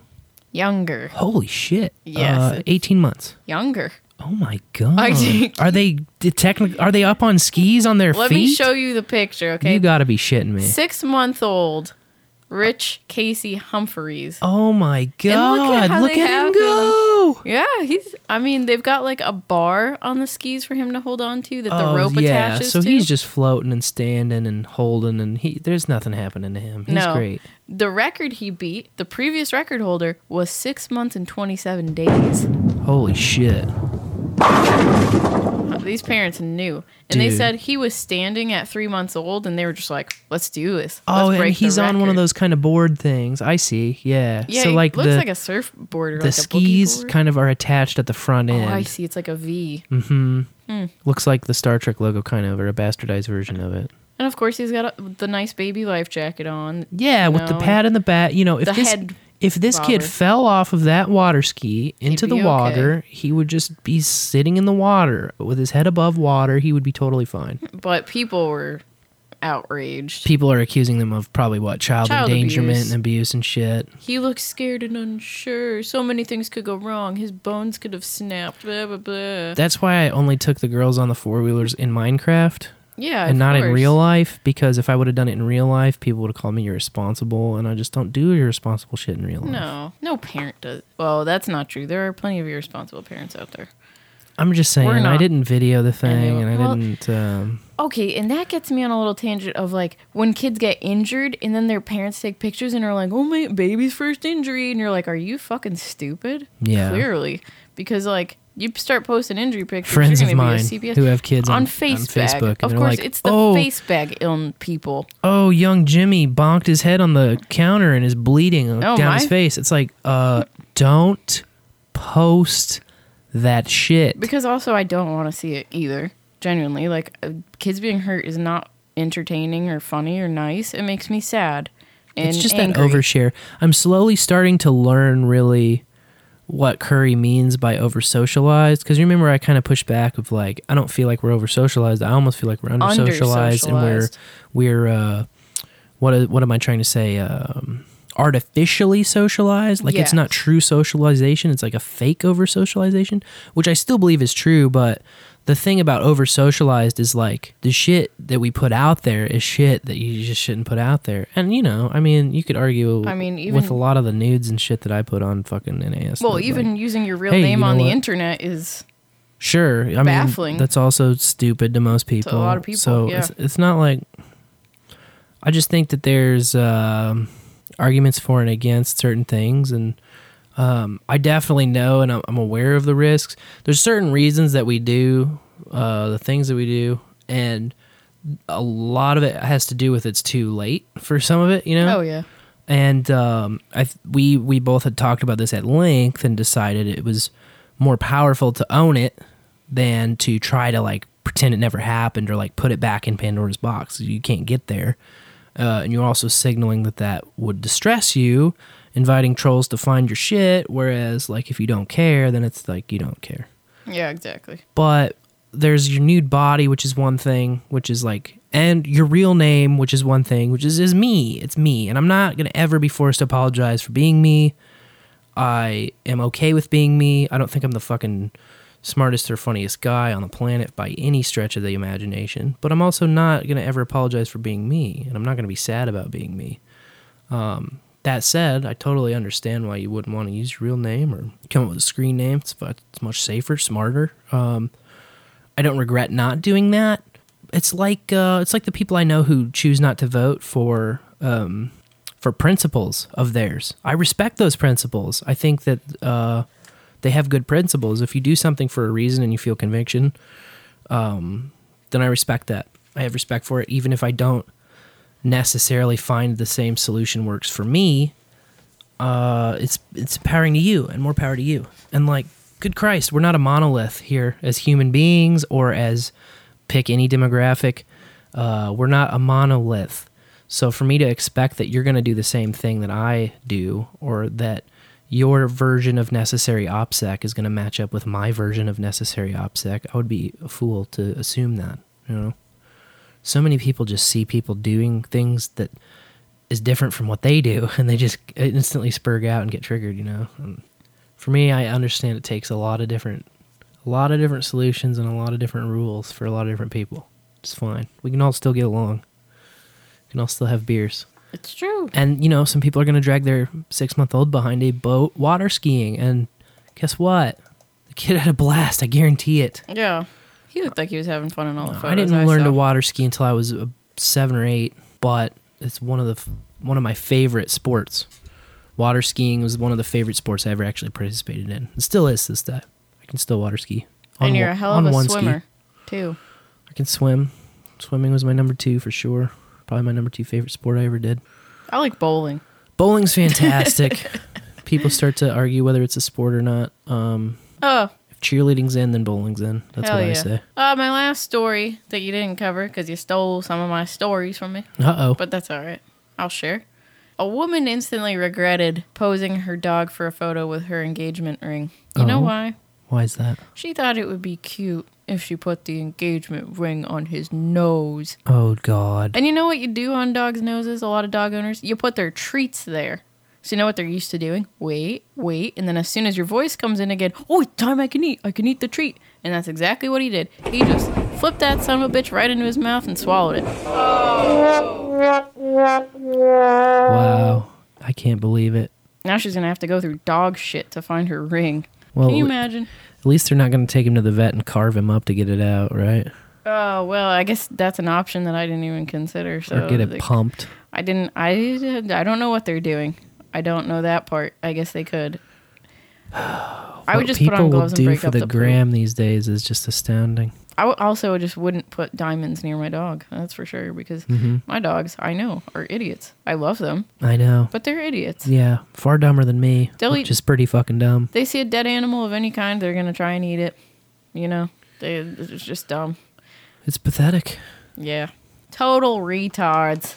Well, first time I ever, and we can wrap this bitch up. I think. All right. Uh, this is the last chance to get in some emails or texts if you wish. I know that uh, Voicemails. Chipotle was kind of a cop out of a It wasn't- topic. when we came up with it. You were feeling it. I was feeling it at the time, You man. the I really thought it was craving. great. Uh, I was thinking about Chipotle. I was like, oh, it's a great stoner food.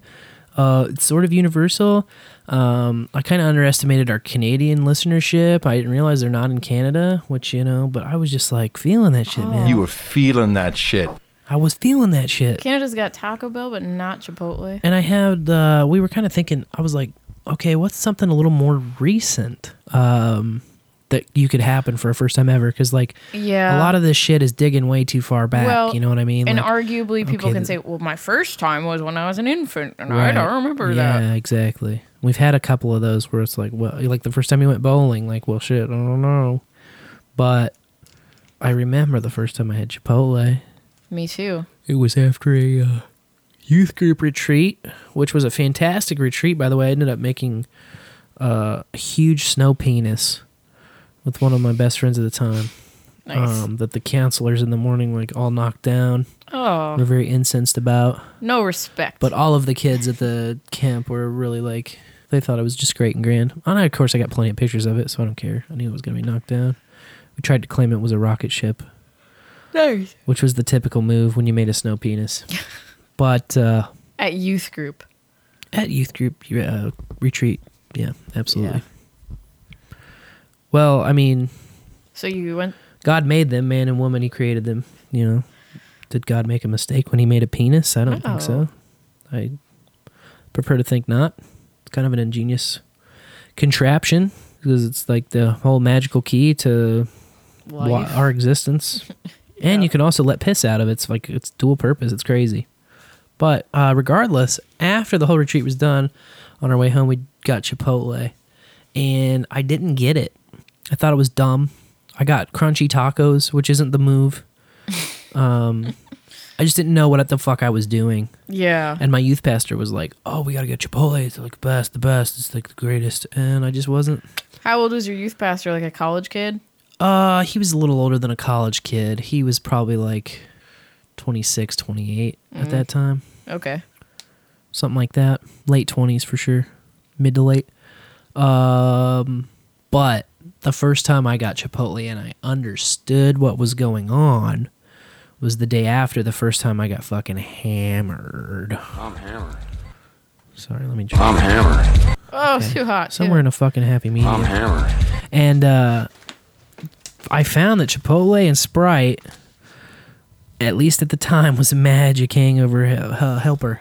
And I think partly just because it's like a lot of soft calories in the fact that you've got just rice on rice on rice, like you just jamming yourself full of rice. Um, along with some like honestly quality ingredients. If you're going to talk about going to a restaurant where you can go up, order your food, sit down, and eat it within three minutes, there's nowhere that you're probably going to get better quality of ingredients than uh, than at a Chipotle. Um, it's just really fresh food. A lot of the meats are sourced locally. Um, that kind of stuff, and that was their whole philosophy was like get good ingredients to people fast. And so I got a burrito. I got a huge ass burrito, and that was when I really understood the move there. Of course, now we do the move, which I'll talk about after you say. Yes. So my first time, I think I was a junior in high school, and I believe I was shopping for accessories for a junior prom dress, which I did not want to go to prom, but my grandma was really into it, and she said I would regret it if I didn't go. And let me tell you, I regret going. Yeah. Um, but anyway, we were looking for some accessories to match the dress I picked out, and so we went took a trip up to Braintree, which is like I don't know, thirty minutes north of where I live. Fucking Braintree, dude. They got the Braintree Mall. I can't see. I can't even fake a Boston accent. It's so funny. But anyways, they got the Braintree Mall, which was like the biggest mall that I knew of. At least I don't know. It was fucking huge. It was like three levels, two levels, three levels, but it was enormous for a Massachusetts mall. Obviously, it's not the Mall of America or anything. And we were getting hungry, looking, thinking about what to eat, discussing it, and then we saw the Chipotle sign, and it was new. We were like, Chipotle. Granny, my uh, my grandma was probably like, "Oh, Chipotle," you know, knowing Yeah. her. Oh, what's a Chipotle? I don't know. Let's check it out. So we went in there. I thought the menu was incredibly confusing and like we didn't know what we were doing. So I was like, well, okay, they got burritos. That seems to be their thing is burritos. All right. So uh, she's like, well, I'm going to get this burrito. And I'm like, well, I'm going to get, she got like chicken and I went with like a beef of some sort. And uh, Jesus, I didn't understand that their burritos were like, could feed a family, you know? So here we are. We're, and then we're like wondering why it's so damn expensive too. It was almost like a instant regret once we were, but we were like, well, we got to try it, right? Right. Like, we'll pay the premium price just to try it. Jesus. Yeah, never made that mistake again. Then we just shared burritos from then on. Mm. Yeah. Her and I. But Just um, cut your and burrito we in liked- half or something? Yeah, we would just cut them in half. Um, and even then, geez, I could only eat like a quarter of them. But we liked it. We thought the food was really good. Yeah. You know, we just thought it was like a ridiculous size. And kind of I and I still think that I wish they offered like a mini burrito. It would be good. But I get it. But now we know how to do it. We do it correctly. Yes. So You Chipotle, taught me the way. The only the only extras you get charged for are meats and guacs. Everything else you can just keep asking for extra shit. And they have to, you know, they just keep putting it on. So the move is to order a bowl. You get double fucking everything except for like rice because they give you plenty of rice. Rice the first thing they put in the bowl. So they fill it halfway with rice. So you get a bowl. You say, all right, I want double black beans. I want double fajitas. Get them peppers and onions in there. I want, um, you know, pick your meat. I like the barbacoa personally. I think it's the tastiest one. Eat whatever meat you want. Chicken if you're trying to save some money. Don't double that because they'll charge you more. Uh, then you get your salsas, whatever you want. I like tomato and green. Uh, they call it different things now, but back in the day it was tomato and green sauce. And uh, I like the corn. Maureen likes the corn, so we get, a- like that, get so that get shit it on the side. Double cheese, double sour cream, a little bit of lettuce.